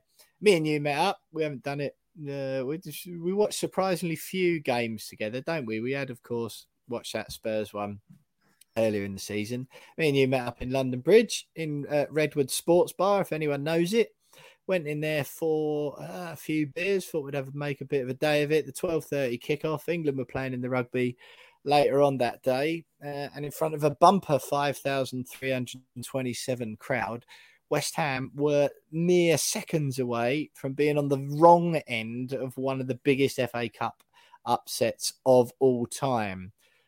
I mean, Jonesy, blimey, that well, I remember, and it was one of the best performing tweets I've ever put out. Uh, and I remember tweeting, you know, I was embarrassed about how much I've just celebrated a last minute equaliser against Kidderminster Harriers. Oh, Alex Penny had put them 1 0 up. Declan Rice's goal in the 91st minute. And then Jarrod Bowen getting the win to break their hearts on 121 obviously I was glad we went through. But uh, yeah, I mean, the, the second we've just refused to celebrate the winner, didn't we? Because football was the loser that day.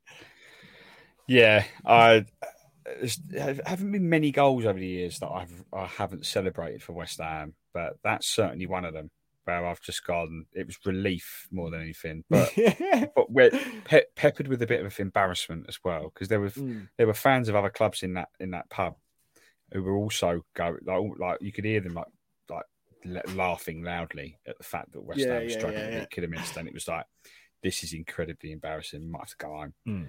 Yeah. Um, and uh, but yeah, it was relief, embarrassment. Um, didn't celebrate the winner. Um, thankfully, we did win. Um, but again, at the same time, not even that surprising. Like I said before, there were just subtle reminders throughout the season. It's like, yeah, you're still West Ham. You're still West Ham. Don't worry about it. Like, yeah, you're good, but these little things will happen to you. Yeah, and, yeah, uh, yeah. That was and definitely then, one of them. Correct me if I'm wrong, Jonesy. Yeah, and then England went on and lost the rugby later, didn't they? Yeah, they lost the rugby. It was a rubbish day for sport. it's a rubbish day. Thought we'd have a nice little day out on the beers. yeah, 5th, 5th of February 2022 will go down in history as one of the worst days of sport ever. yeah, absolute fact, mate. Absolute fact. Well, it was nice to get together and uh, and watch a game together. Yeah, massive kudos to Kidderminster for that. We bounced back. We're 1 0 uh, win at home to Watford in the Premier League to keep us fourth. Drew 2 all away at Leicester before a 1 0 draw with Newcastle at London Stadium. Um, Jonesy, correct me if I'm wrong. 19th of February, that was.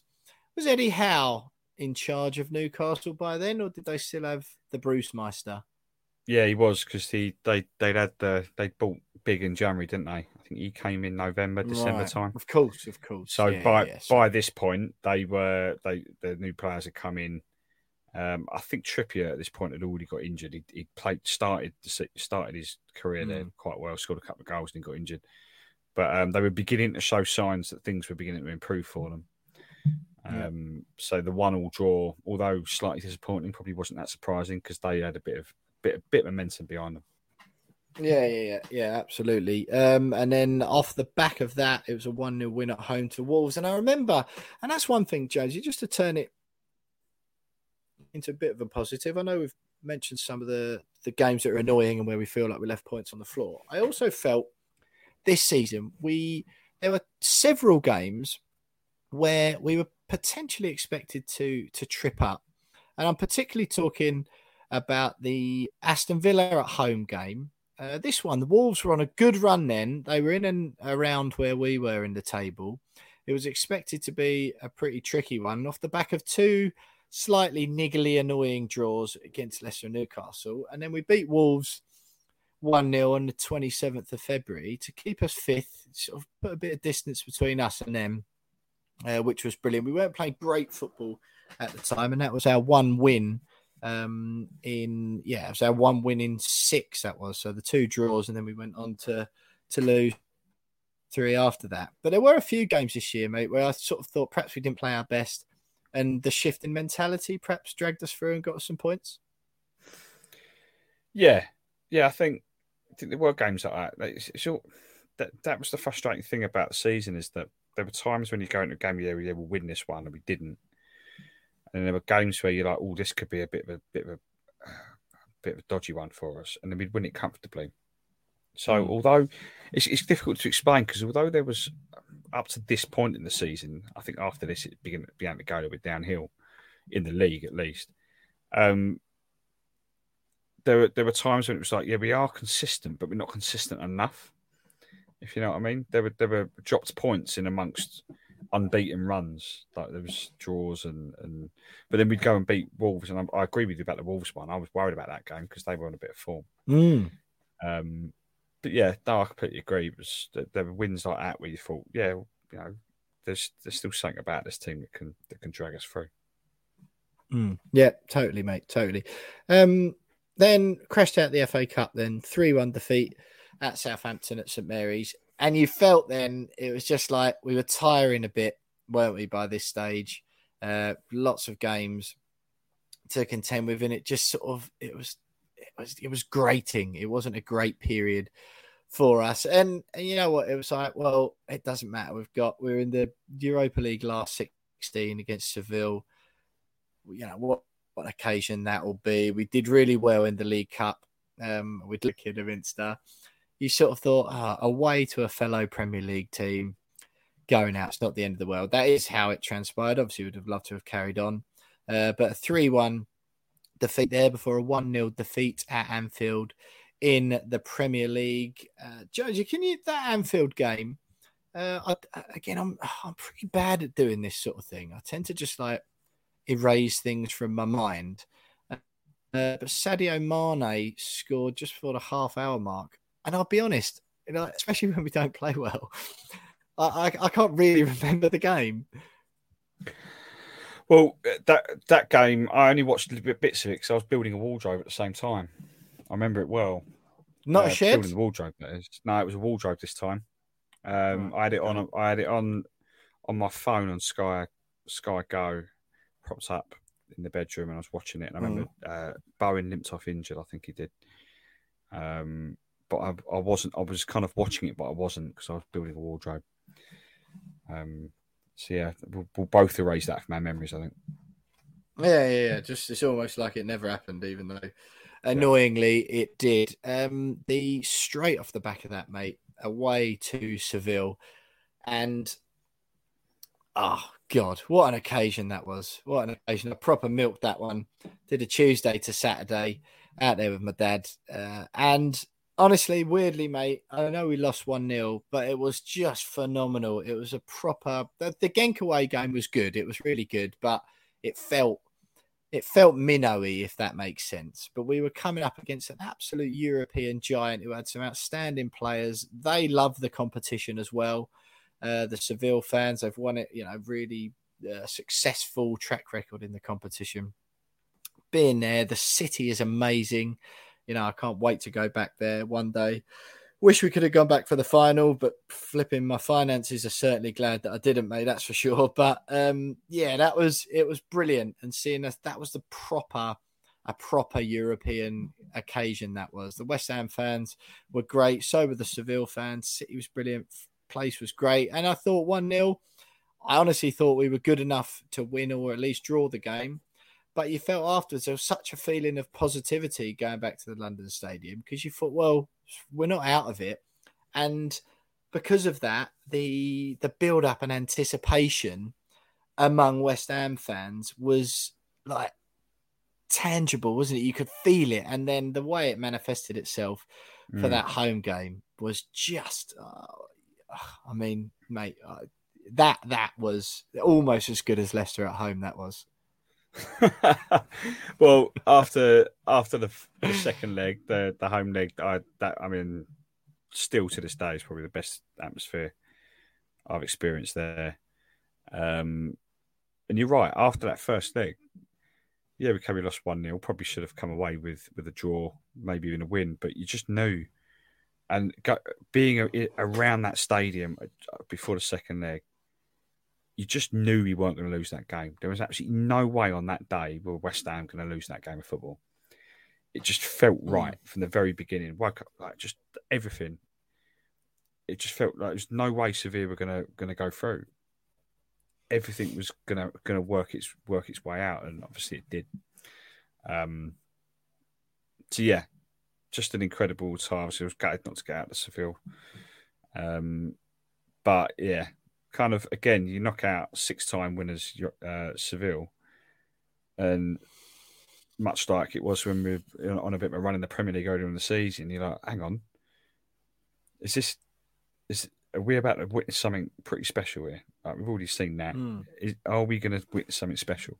And obviously, the best was still to come. But um, and just an incredible result, just an incredible result. And for Yarmolenko to get the winner as well was was extra special. Yeah, I mean, God, yeah, that that there's just nothing like it, mate. That was just yeah. absolutely magic, and you know, all the fans coming together. Um, yeah, just just got the team over the line. Fantastic stuff. Went to Tottenham uh, in the Premier League the following Sunday, mate. Lost three one, and there was a clear. I don't care what anyone says, and I know I was sort of giving you a bit of a ribbon about it earlier. There was a clear, a clear emotional hangover, wasn't there, mm. from that? Like yep. quite on quite honestly. Again, I'm not I'm not sort of uh going back into what we spoke about earlier, but there was a clear just the high of that Sunday was so huge that it was almost impossible for the players to get up for such a another big game. Of course, it's a big game, and and you know we were fifth in the Premier League going into that, uh, and we had a chance to to push on and keep pressure on that top four. Tottenham were sort of on the on the way back towards that at the time as well. But yeah, I mean, they did play fairly well, Tottenham, but there was a clear emotional hangover for that one. So that was fine. Uh, and then the 2 1 win, that sort of took us into March, um, which, by the way, seems like a good time to have a break. So stay with us, April and the end of the season in May next.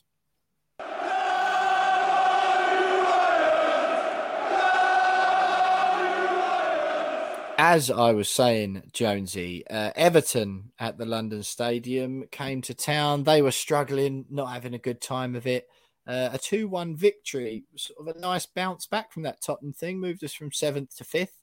Um, and you sort of you felt it was going into that Lyon home game in the London Stadium. Everton again, we, we know how they finished the season. They still hadn't started that comeback yet, then had they? Mm. Um, but then it was all about, and all the focus by then, especially after Seville, we got drawn against Lyon.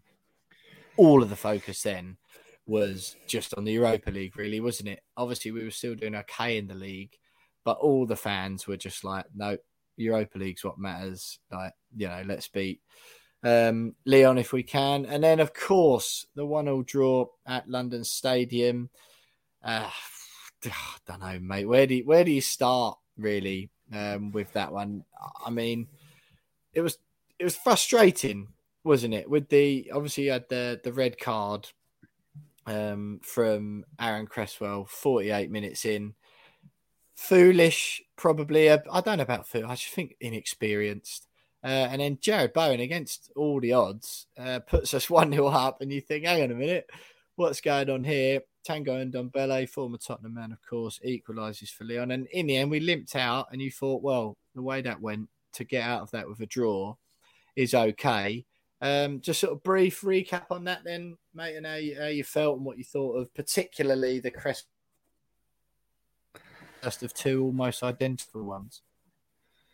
Yeah, the so I wasn't there, but um, the red card still to this day. Um, of course you weren't. I forgot about that. Yeah, I was in Dubai, but um, so I, I had the, the, the luxury of being able to see the, the replays for the red card in particular straight afterwards, and they were obviously checking VAR and all the rest of it. Um, uh, Dembele's running away from goal. I don't care what anyone says. He's running away from goal. Um, and if he if he still gets to the ball and decides to then kind of change his angle and run towards the goal, by then, you know, Cresswell's probably recovered a little bit, and you know, someone else has come to cover Cresswell. So for me, the fact he's run away from goal is not a goal scoring opportunity. But for whatever reason, the referee decided it was it was a red card. Um, and obviously, it was revealed during the game that he was the one that got done for match fixing and bribery.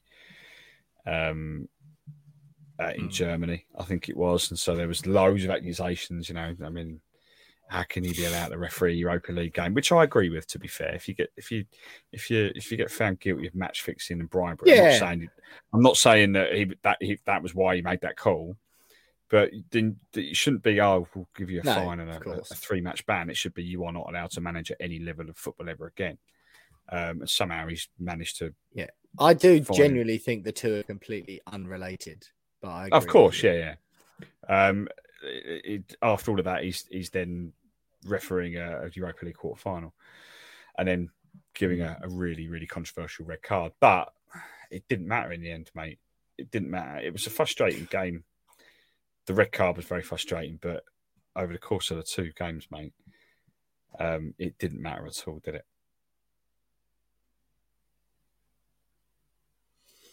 But as you mentioned there, Jonesy, what a way to bounce back. Um, it's just nothing like it. We did go to the we did go to Brentford and lose 2 0 in the middle of it, which sort of scuppered our league position in a bit and dropped us to sixth.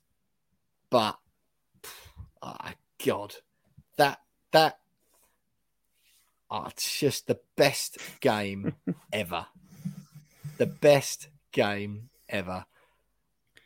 I don't um, know, mate. Uh, the feelings that that brings up in me still magic. And all of those years supporting West Ham, you know, the podcast, the podcasts around those were really emotional for both of us, weren't they? Yeah. But just that, yeah, 3 0 away at Lyon. I mean, I don't know, mate. Th- just, it was the best.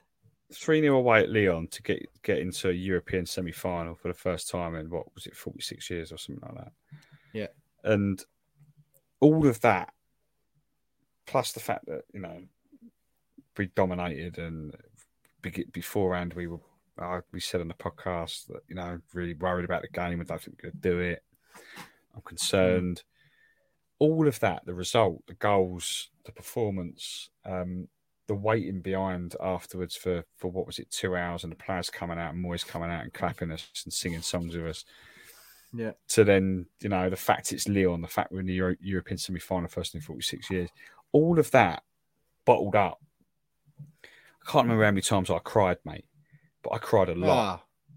because yeah. I, it was just like like to be there and witness it.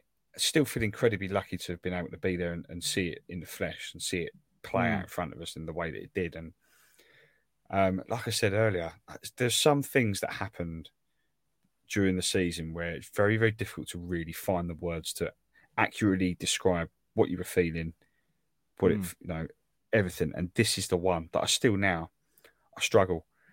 People come up to you and go, "Oh, yeah. Lyon looked good." No, no, no, no, no. It wasn't just good. Like it was. Like I can't tell you yeah. who it was. Oh yeah, yeah. We yeah, looked on TV. No, no, no. Don't forget the TV. Like, You're not don't worry about it. the TV. You, you will never yeah. understand how good it was. Um, and yeah. I've never been involved in limbs like it when Declan Rice brought shirt at the back of the net.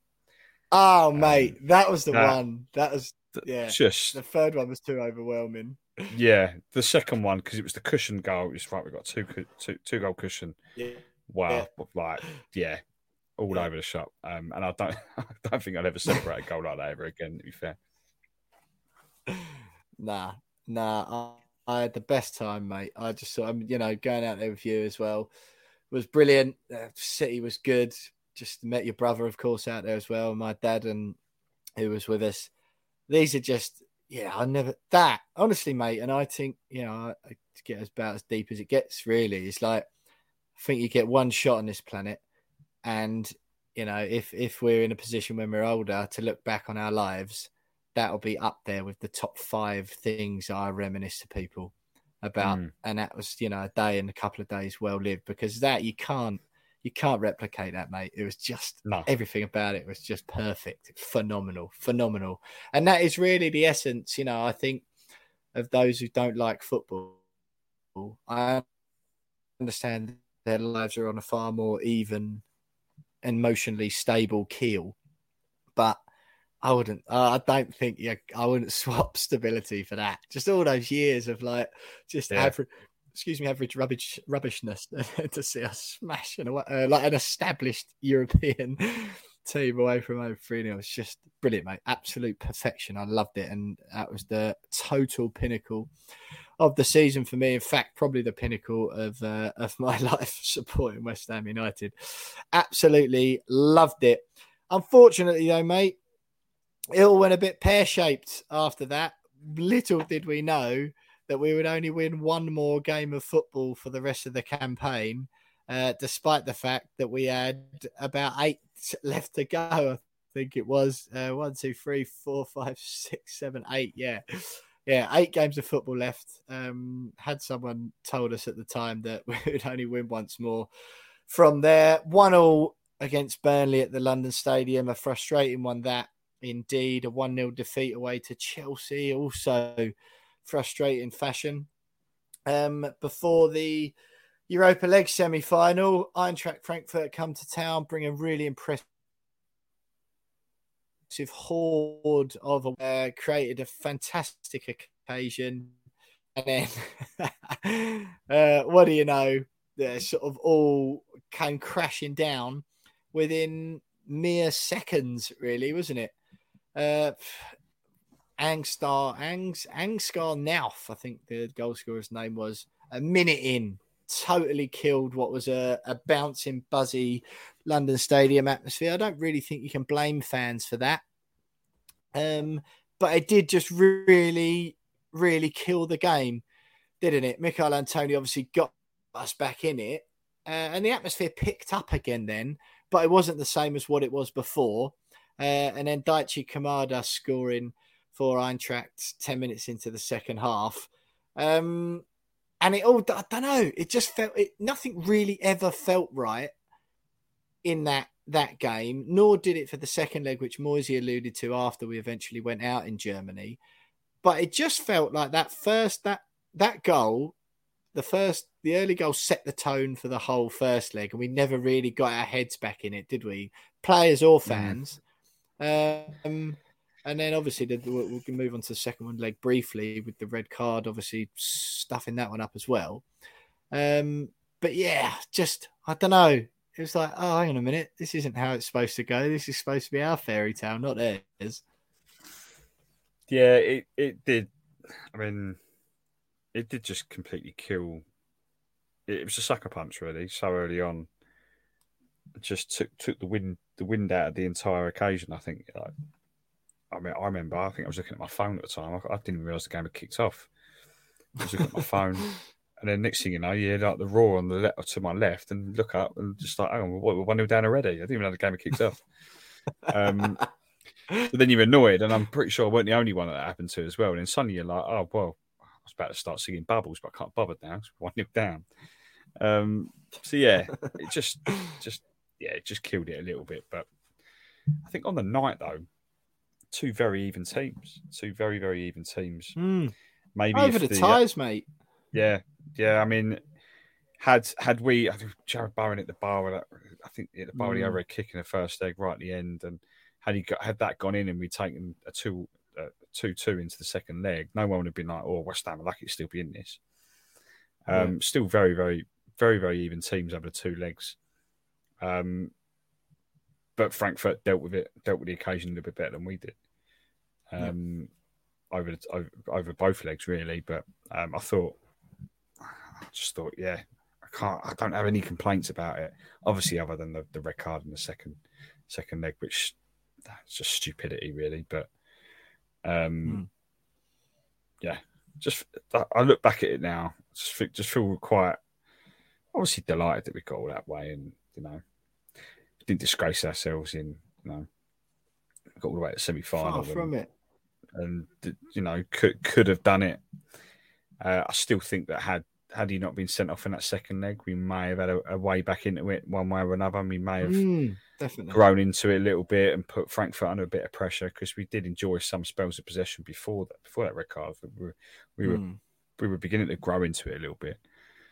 Um, but you know, you still got to be proud of what we did and how, where we got to and how close we got to. So proud, mate. The, the killer for me though, I watched I watched the first half of the final. I couldn't watch the whole thing. Um, first half of the final went, oh my god, we would have beaten Rangers. I am convinced of it. It was one of the worst 45 minutes of a European Cup final I've ever watched in my life. The Champions League final weren't much better, to be fair. Um, I just like we, we, if we no, like, we would have beaten Rangers. I'm convinced of it because they were rubbish. Terrible. Yeah, yeah, yeah. And it's like oh, for crying out loud, why did why didn't we just get there? Because we'd, we'd be Europa League champions. I'm I'm convinced of it. like, but yeah. we got to where we got to, and we need to be proud yeah. of that. We need to think that you know, two years ago we were in a relegation battle. Um, now we're Euro, you know you were Europa League semi-finalists and yeah. two top seven finishes in the Premier League. Got to be proud of it. Can't look back in anger. Absolutely no chance, mate. It was the most magical, amazing journey ever, and I still get emotional now. And a couple of times recently, you have a bad day or whatever, a couple of times been struggling to get to sleep at night. Um, that's just one offs, by the way. This isn't some like deep dive into that I can't sleep and having a breakdown. But uh, just a couple of times, you know, you sometimes get like that. It's tossing and turning, you can't get to sleep. Just got my phone out, had a flick back through the pictures, had a quick cry, and then I'm emotionally drained again because I'm right back there living, living it like we all did. And uh, yeah, wonderful. I mean, just yeah, again, these are sort of like things at the end of my life, or as my life goes on to say me and you went out and watched West Ham win away in a Europa League quarter final. I watched us in a European semi final, like home and away. Even the experience in Frankfurt, it was a real shame. I was absolutely gutted. Obviously, gutted that we lost, but in the manner it was, because the red card proper killed it. And credit to them, they managed the game really well. But the atmosphere was amazing. It was amazing. I was so glad I got to experience that as well. Um, yeah, the whole thing, mate honestly, just seeing my players out there in claret and blue shirts with the eyes of Europe on them, doing us proud, all playing for the badge and playing for the fans, and the bond between the fans and the players is amazing. Moyesy as well, you mentioned it, Lyon. You know, everyone, you can tell everyone enjoys being associated with West Ham at the moment, or they certainly mm. did this season. And it's the best thing. It's the best thing. Of course, we've got to take the positives out of it, mate, because to sort of rain on the parade. You don't know if that's going to happen again. You don't know what's going to happen this summer. We've got one of England's finest midfielders of a generation. Mm. You know, who you know what Declan's going to. Who knows what he's going to go on to do? Uh, so it could have just been a perfect moment, and we might go back to sort of all so rounds again, or, or just you know, bit of drinking, which is what we've been trying to tell people all season. But uh, yeah, that um, spelled the end of the Europa League journey. Uh, we wedged in a 2 1 defeat to Arsenal at London Stadium. In between that, uh, managed to thrash Norwich, already relegated Norwich 4 0 at Carrow Road before a brilliant, brilliant 2 all draw with Manchester City, raced into a 2 0 lead. Uh, could have lost 3 2, but Lucas Fabianski has been phenomenal this season uh, saving us with a penalty save at the end to still give us hope going into the last game. And then, of course, it's the 3 1 defeat at Brighton after Michail Antonio for the first time in his career scores from outside the penalty area. But to capitulate like that was disappointing. A sad way to end the season, particularly when Man United left the door open for another run in the Europa League, which we've fallen so in love with.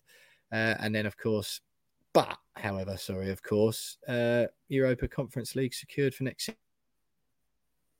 season, European football for one more campaign at West Ham, Jonesy. And, you know, I say it is a shame, especially with all those, you've got to look at all of those those last eight games, really, haven't you? After that Lyon game, to win one game at, at already relegated Norwich is a real shame, isn't it? Particularly, of course, the, the Europa League. We know why that happened, but to not be able to squeeze out some points, albeit against decent opposition uh, in the league there, particularly the Burnley and the Brighton games, you know, it's just just a bit, yeah. Do you think that disappointing end to the season was the lack of squad depth that finally came back to bite us? Hundred percent, hundred percent. If you look at the the way the season planned out, uh, I think we probably lost two of our first seventeen in, in all competitions. Out of the the twenty games we lost all season in all comps, I think twelve of those came after Christmas or after the Yeah. New Year, should I say? You know, we won three Premier League games between March and May. Um, so while we were flying in Europe and you know getting ourselves to the semi-final of the, the Europa League, the league form just really wasn't very good from March onwards, um, barring the odd, you know, the odd half decent result. And if you look at the form, you, know, you, you, you- win one of your last eight against an already relegated Norwich. It has to come down to squad depth for me. Started really well, loads of energy. Get to January, you know, and by January we'd, we'd had that rocky festive period where we, you know, struggled for results. I think it was no winning four or five or something like that. And um, you go right, okay, well, th- there's the sign there. What was it? No winning, yeah, five games between the 12th of December and the last game of, uh, well, and and Boxing Day. Four defeats and one draw in all competitions, and you're going right. Well, there, there's all the evidence you need that this team's getting a little bit tired. Got to spend some money in January, and uh, didn't do it. And then obviously from there, it all just kind of just falls apart a little bit. Um, obviously, we did. we didn't did it? Didn't we- didn't it? well, we, we I, I say fall apart. That's probably the wrong way to put. I mean, we did win four four games in a row at the, in January. Great, but then by fall apart, I mean, if you look at actually what we probably could have achieved, Mm. um, when you consider the early season form that we had, um, the teams that we'd beaten, uh, and the high that we were on in terms of the Europa League run, if we'd have had f- three or four other players, okay, we weren't that we weren't that fortunate with injuries, and obviously the suspension in the Europa League didn't help, but just a few more players, just to add depth and quality into that squad. And That's the key I is think- quality, mate, isn't it? I think I think we finish we finish sixth, maybe even maybe even fifth. Mm. and I just think it, it did cost us the Europa League. At the very least, it cost us the Europa League. Um, I'm not Yeah. complaining because you know finishing seventh in the Premier League was a mile off. I know we finished sixth the year before, but it was a mile off Yeah. in my mind a couple of years ago. So I'll take it. take it. Take. And it's still such it's still such huge progress for the club, mate. And fans have got to realise that these things don't happen overnight. I know we've been calling for it for such a long time, and we were all promised it when we moved away from Upton Park. But yet, yeah, Moyesy's been brilliant. And all right, might have made an error because the, the general consensus seems to be that uh, that it was Moyesy's hesitance in January as opposed to the boards. Um, that meant we didn't we didn't back up the squad. For me, one of the mo- and I sort of think the rest of the squad we were very unlucky with the centre back injuries. That's very Mhm. very unlucky for all those to hit. Uh, it's easy to go, well, yeah, but you know that could happen. Well, yeah, it could, but you've still got to make decisions based on probabilities. That was unlikely, but the Michail Antonio situation for me, mate, whoever was responsible for that, I just feel that's that that's the most disappointing thing because that was definitely the difference mm. between a couple of goals here or there that could have because the amount of games where he was like, and again, great at the beginning of the season. I don't, I don't like to slag Antonio off really because it's not his fault. It should be he's a player. He turns up and does his thing. It's on the manager and the club to ensure that there's because it could have been. I'm not sure what it was with Antonio. I don't know whether it's fatigue or whether it's uh, which I tend I err towards this one more, but a lack of competition and a lack of someone keeping you on your toes, knowing that if you don't 98%, as we know in the Premier League, such a cliche, but it is fine margins, isn't it? We see with Liverpool, Man City, right? Um, and with us and Man United, that's such fine margins. And I just think I, I, I to get the extra 2% out of Antonio, the, having another striker of equal quality on the bench serves two purposes. One, it gets the extra couple of percent out of Antonio that may or may not have been there, probably not even consciously, but he knows every week if he's fit, he's playing. And I don't think that's a good mindset to have in the Premier League. And I'm sure he doesn't go into training every day thinking that. In fact, I'm certain mm. he doesn't. Uh, but ultimately, it's a subconscious thing. And the other thing is when his form goes absolutely down the drain, like it did do for huge swathes of this season, you've got someone there to come on and play. Mm. And perhaps some of the chances he missed, someone else puts him in, and that's another couple of points. And I just think, you know, all the other stuff is splitting hairs, but a Premier League team having one centre forward who basically used to be a right back, I don't think that's good enough. Yeah, I agree. Uh, but then on the flip side, um, when you consider all of that, consider the fact that a striker should have been brought in but wasn't. You had Antonio going through last periods of the season where he wouldn't score. We we barely, I mean, we didn't drop outside the top 10 all season. Between what middle of October and the middle of March, we didn't fall outside the top six. So, when you consider all of that, the team, the squad did so incredibly well to maintain some kind of level to be able to still be in, in the conversation coming into the season and put on that run that run in the Europa League. Yeah. Um, with just the one striker, um, and you know, a defence uh, that was makeshift at, at times. Um, so when you consider all of that, I think you have to look at it and go that the players and David Moyes deserve a, a huge amount of credit for still getting us to a Europa League semi final, still quali- getting us qualified for Europe for another season. When the form towards the end of the season um, showed that the opposite should have been true. Um, in terms of it, it could have been a lot worse. In terms of you know Wolves could have caught us, we could have finished eighth, um, wouldn't qualify for Europe, uh, but we did, and we did it with a, a thin squad.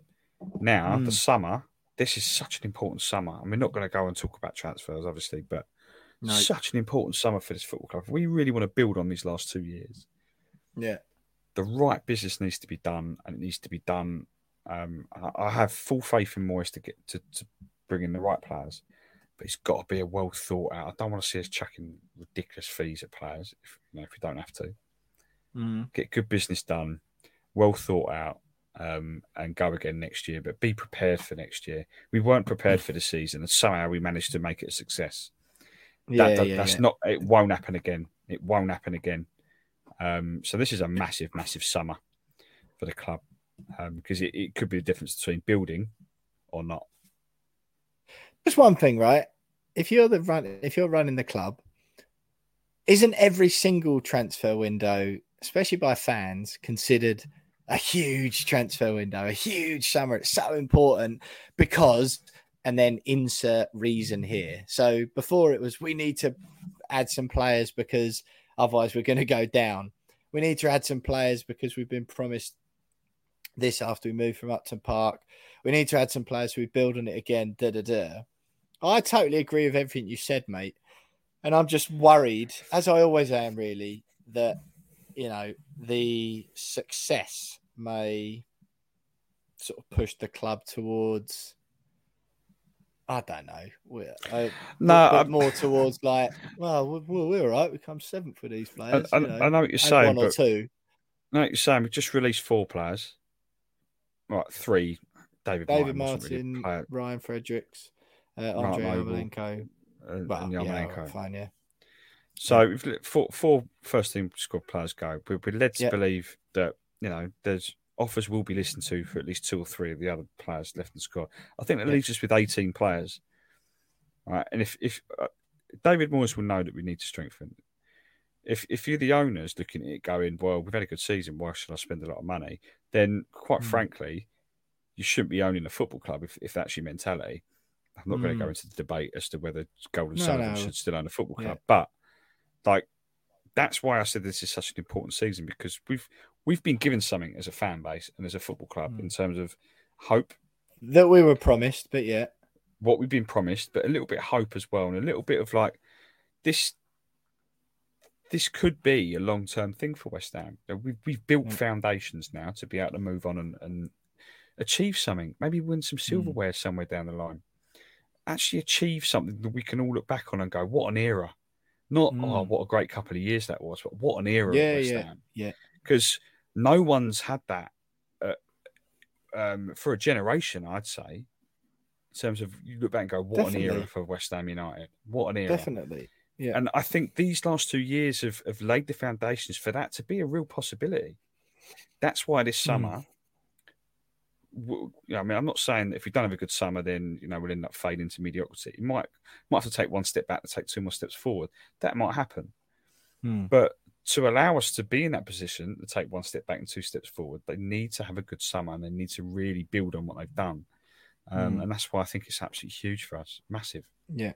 I remember that last time, mate, when we moved to the stadium, just feeling so disappointed they didn't capitalise on the feel good factor around club, being in Europe after the last season, Upton Park, new stadium, Dimitri Payet's one of the most exciting players in Europe, all of these things, and just like the transfer business that summer was Just Gokhan- Gokhan. Töre and Sofiane Feghouli. It was like, yeah, cheers, Yeah. boys. proper bad that was. Yeah, yeah.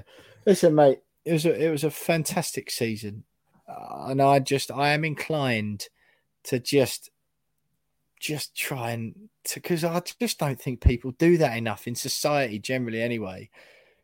But just enjoy like so much crap going on in the world. It seems all the time these days. And I just think, you know, if you're a West Ham fan this year and you find yourself already moaning about transfers, give your head a wobble. Just look back. Like the the whole the reason you're caring about transfers is because you want your football team to do well. I think Mm. either that or you just like the soap opera of it all. If the reason you care about transfers is because you want your football team to do well, they've just done as well in a season as they have done for like all in, all in. I mean, in all the competitions and on the pitch, and but general club unity and fan unity, they've done as well as they have for, as Jonesy mentioned, really like a generation. The European thing as a standalone is is historic. Like it's historic for people of my age, Jonesy's age. I've never seen anything like it. So Mm. I appreciate, you know, people want to, but just drink it in and just look back and smile. And all right, yeah, the squad was a bit thin, uh, but we came seventh in the Premier League. Excuse me, as Jonesy mentioned, two seasons ago, we finished 16th, 16th in the Premier League.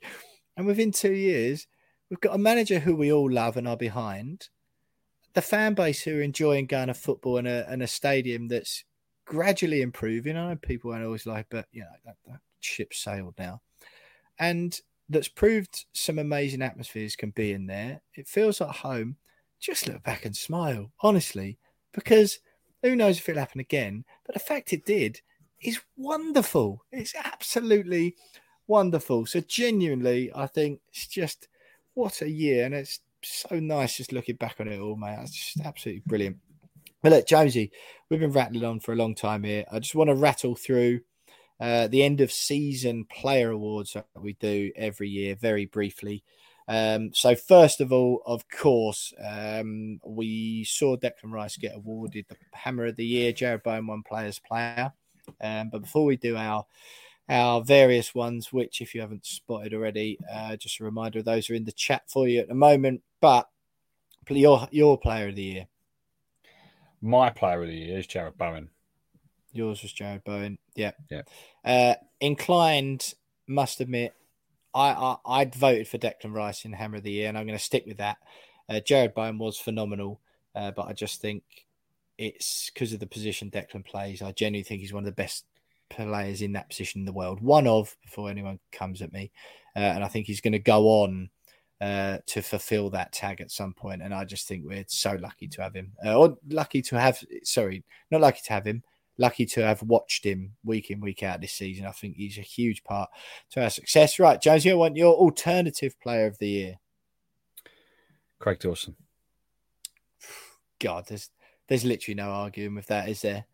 Yeah, Craig Dawson been absolutely phenomenal uh, this season. Um, I yeah, there isn't any arguing that, mate. So I'm going to go with Dawson as well. Goal of the season for you. Lanzini's won it at the end of season awards for his effort at Crystal Palace, which was an absolute screamer, to be fair. That's my one as well. Technically, Yeah. one of the best goals you'll see. Uh, the way he Yeah. flicks it up with his with his right and then volleys it with his left, um, in almost one swift movement. Um, Yeah. yeah. Wonderful goal. Yeah, that is the one I voted for the end of season awards, but I'm going to give it to Masuaku for his goal at home to Chelsea. Absolute, s- uh, everyone giving it to him that it was a, uh, it was a fluke, well out of order. Wonderful to see that from King Arthur. I'd be interested to see, mate. I think that, I think we could have seen the last of him, which will, uh, which will be a shame. But um, you know, you'd, you'd expect him to move on this season. I think he's just fallen away from that level. Signing of the season, James. I'd love to. I'd love to be in a position to give it to Alex Kral, but um, no, I, I, it's got it's got to go to Zouma. I think he he added a, a level of quality and experience to the, our defence, particularly with Ogbonna injured, that we desperately needed. Um, it just kind of he just added an additional bit of quality in a season that we needed it at the back, and um, yeah, for me that's it's him. Yeah, fair enough, mate. Fair enough. Look, um, I I'm going to give it to uh, Alphonse Areola because uh, I like Okay. I like your I like your thinking there. Um, but I think he was the keeper for the historic Europa League campaign. The cup, he was obviously the cup keeper. The, the the Carabao Cup game against Man City was phenomenal. And I know there's lots of clamour about us getting that signing done nice and quickly uh, conversations already been had about whether Fabianski will be not. That'll all, all come over the coming weeks, of course. But I think he's been brilliant. I think he's gone about his business well. He's clearly a class act, uh, and it's like having a bit of an old cliche, but it's been like having two number ones. So uh, yeah, Zouma has been been phenomenal, but just to be a little bit different, I genuinely think he deserves lots of respect, Areola, for what he's done um, and staggering wages. I think about 175 grand a week, led to believe, is his total uh, PSG package, of which we've been chipping in a little bit of. But um, yeah, hopefully we can get that one over the line. Rumor has it that PSG are offering to still subsidise a significant percentage of his wages for him to make the move. Uh, Clubman of the year, James. Clubman of the year, like what? What is that? What's a Well, clubman? it's the the clubman of the year. It's like you know the one when when you're playing Sunday, like sportsman of the year when you're playing Sunday league. Basically, the kid who always turned up to training. His mum usually washed the or dad usually washed the bibs. Um, rarely got on. He would run the line quite often. wasn't particularly good, but just There is only one winner. levels of yeah, of course. It's Alex Kral. you just got to give him something. Well, I mean, he is clubman of the year. I mean, I don't know whether his mum washed the bibs or not. I don't know, but barely got on. always, always had a smile on his face. Any picture you saw of him, he'd be sitting on the bench, smile on his face. Um, I give it to him just for having a, a fantastic attitude, despite being hauled away from his um, uh, from his hometown to uh, to play for a club that doesn't really want him there. So, um, yeah, yeah, yeah, yeah. Fair enough, mate. Fair enough. You can uh, have Alex Kral for that one. Uh, ah, you, I've got to give it to Nobes. I think. I think I know it's a little bit of a cliche, but he effectively was. That's sort of what he did for his last season, wasn't it? Just like sweep the dressing room. whatever. Yeah, Yeah. Oh, Yeah. oh God, mate, I hate that. Oh, I hate that. By the way, all of that. Sick of seeing Uh, pictures of Noble sweeping the dressing room. Sick of people calling him Mr. West Ham already. Um, but he's, he's he's released an autobiography as well. I don't know if you saw that. Boleyn Boy coming out in November, I think. Um, but yeah, it's got to be Nobes, isn't it? Really hasn't contributed stacks on the pitch, um, but just I could imagine him taking a bibs home, guaranteed. If if the washing machine's broke, take him home to his uh, his lovely house in Essex, give him to his wife Carly. Just I wouldn't mind doing those for us this afternoon, would you? Uh, him hanging them out on the uh, on the tumble dry on the washing line, sorry, and uh, nice and fresh for next day. So yeah, clubman of the year, Mark Noble for me. Flop of the season, Jonesy. I feel like if you're a player who's going to win two awards from you, it might be Alex Kral. yeah, I've been thinking about this one the most because I didn't want to give it Alex Kral because it's not fair to give make say player's a flop when he's barely played. It's a toss up between him and Issa Diop. It's, the reason why mm. I'm thinking Issa Diop is because with Ogbonna getting injured, he had a massive, massive opportunity to step up alongside Zouma. And then Zouma gets injured. Um, I know he and he and Dawson did play for a while, but I just felt like the moment Zouma came back, like that was his opportunity to be Zouma's partner uh, uh outside of. Instead, he allowed Dawson to come in. And Dawson, you know, very difficult to knock him out when like knock him out of the team when he was playing so well. But I just felt like this was his season and he had his opportunities to really become a first choice centre back, and he just didn't. But I'll give it. Mm. I hmm. will give it to Alex Kral because um, I, I, won't go as far as saying high hopes. for him. to have two trophies. yeah, as much as I, I, I won't say I had high hopes for him because I was a little bit unsure.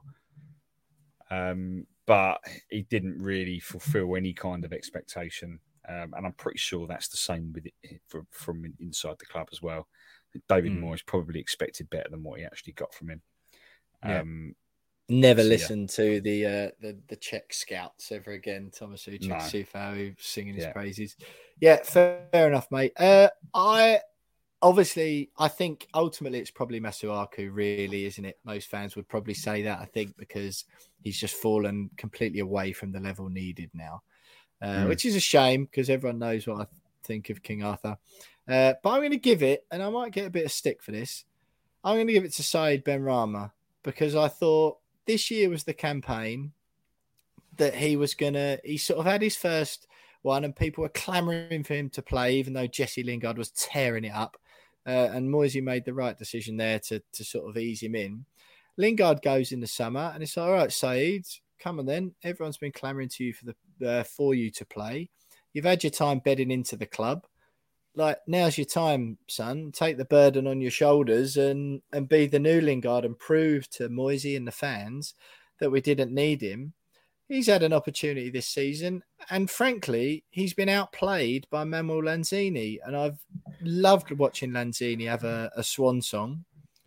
But ultimately, I think if you're Said Benrahma, Lanzini shouldn't have got the opportunity to do that. I, I appreciate he's good in flashes He's good in flashes, but I just think his overall contributions are nowhere near as should have been stamping his authority on that on that team and that position. And Lanzini shouldn't have been able to get a sniff apart from when he was not fit or not ready for games. And I, I just think I really wanted more of him. So flops probably harsh because I know he's done some good things, but I'm saying but biggest disappointment for me. Eleven goals and six assists, you're giving him flop of the season. Madness. Floppy's a bit harsh. It feels a bit harsh. Yeah, yeah. Eleven. Like yeah, 11 but it was one of only three players this season at West Ham to hit double figures for goals. Hmm. Third highest assister. Yeah, okay, he blew hot and cold, but flop of the season, mate. That's that's harsh. But we'll move on. We'll move on. How many? Had, yeah, yeah, fine, fine. Result of the season? Obvious, 3 0 at Lyon. Yeah, absolutely. No need to even talk about that anymore. Uh, I think we've sort of touched this already. Jones, here, expectations fulfilled is a resounding yes for both of us, I think, is it not? Exceeded for me. Yeah, by far. Uh, your lowest and highest moments. Well, the highest moment we'll ignore because we've done the Lyon thing already. Uh, lowest moment of the season. For me, it's got to be losing to Frankfurt in the semi final, that second leg.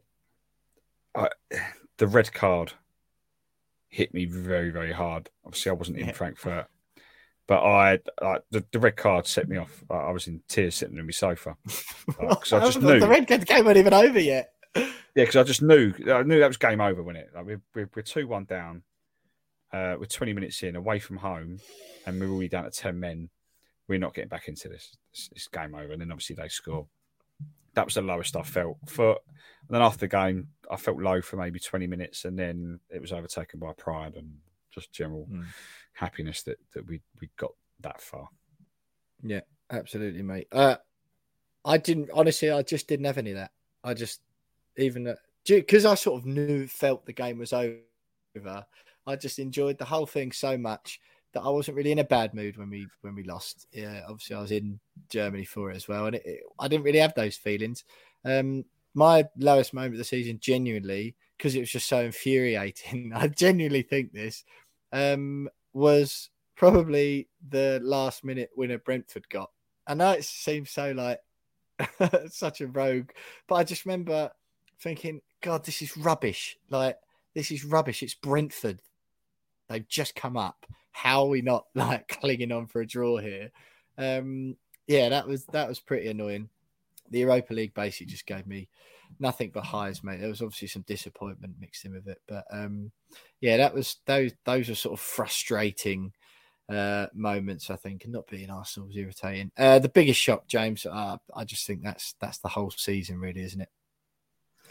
Yeah, yeah. I think all round, kind of half half expect us to have a, a decent season, but as we said, expectations exceeded. Really, um, just uh, is it a shock? I don't know. Is it a shock?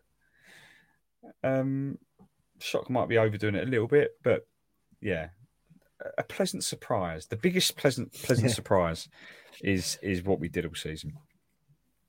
Okay, yeah, fair enough, mate. Fair enough. And maybe the yeah, I don't know. The biggest shock I genuinely think is beating like all of the teams that we did. A season where we beat Manchester United, Manchester City, um, Liverpool, Chelsea, and Tottenham. I think you know that's a shock, surprise, whatever it is. But listen, mate, it's been an absolutely wonderful campaign. We've had a blast doing it.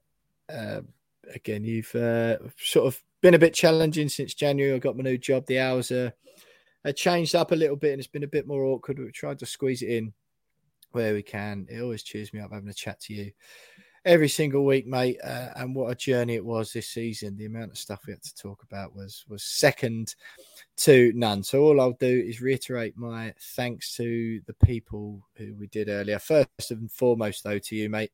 Uh, it's been a just a a roller coaster, a roller coaster season. But uh, say, always cheers me up chatting to you every week. So uh, yeah, thanks for for being there week in week out for all that sort of stuff. Uh, thanks to the sponsors, as we mentioned earlier, Manscaped and Football Prizes in particular. Thanks for all our opposition views. Thanks to Betway. Huge thanks to Betway um, for the charity bet section. It's been an absolute great season on that front. Jonesy, just quickly, have you, have you sorry to put it on you, I don't know if have you got the totals there for Betway for the season? Yeah, I've got them. So um, this is before um, Betway match match our totals, and I could okay. the, the match total at the end. So we didn't win. It's worth noting we didn't win a Brighton bet, did we? No, didn't win a Brighton we bet. So we ended yeah. with you for the Bobby Moore Fund two thousand four hundred seventy five. Brilliant. Uh, myself for DT thirty eight Foundation was six hundred and thirty seven pound fifty, and Reese for for Isla's fight was nine hundred quid. So all in See, Betway were matching whatever we won at the end of the season. All in is eight thousand and twenty-five pounds.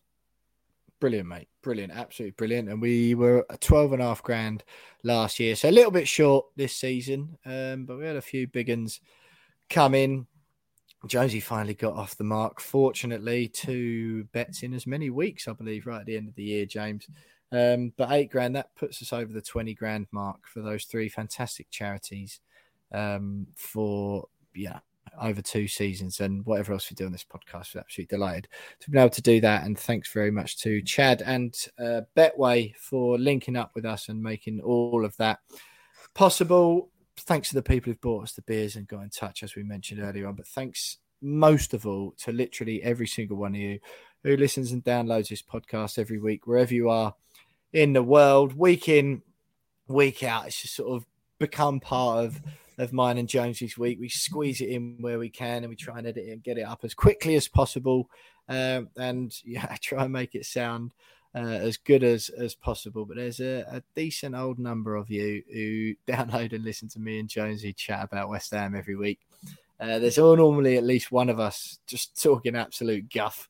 Uh, I will admit that it is usually me, but uh, we really appreciate all of you guys who tune in, download, get in touch, whatever it is you do, whether you just download and, and keep yourself to yourself and don't engage every week it, it's absolutely brilliant for us thinking of you guys, whether you're on the way to work, in the car, on the trains, out running, whatever it may be. We really appreciate the time you take. Uh, listen to me and James drone on. It's been a long but amazing season for West Ham United. It's been a pr- pretty decent one for the We Are West Ham podcast as well. So for the last time this year, we're not sure when we'll be back yet. Definitely won't be June. In all honesty, Probably won't be July because we need a break, probably more so than the players do. It's been a corker. It's been an absolute emotional, tear jerking roller coaster ride for the two of us. And for the last time this season, West Ham United are massive everywhere they go. Thanks so much for listening. Up the hammers, and we'll see you next season. Hi, this is Tony Cottee, and you're listening to the We Are West Ham podcast.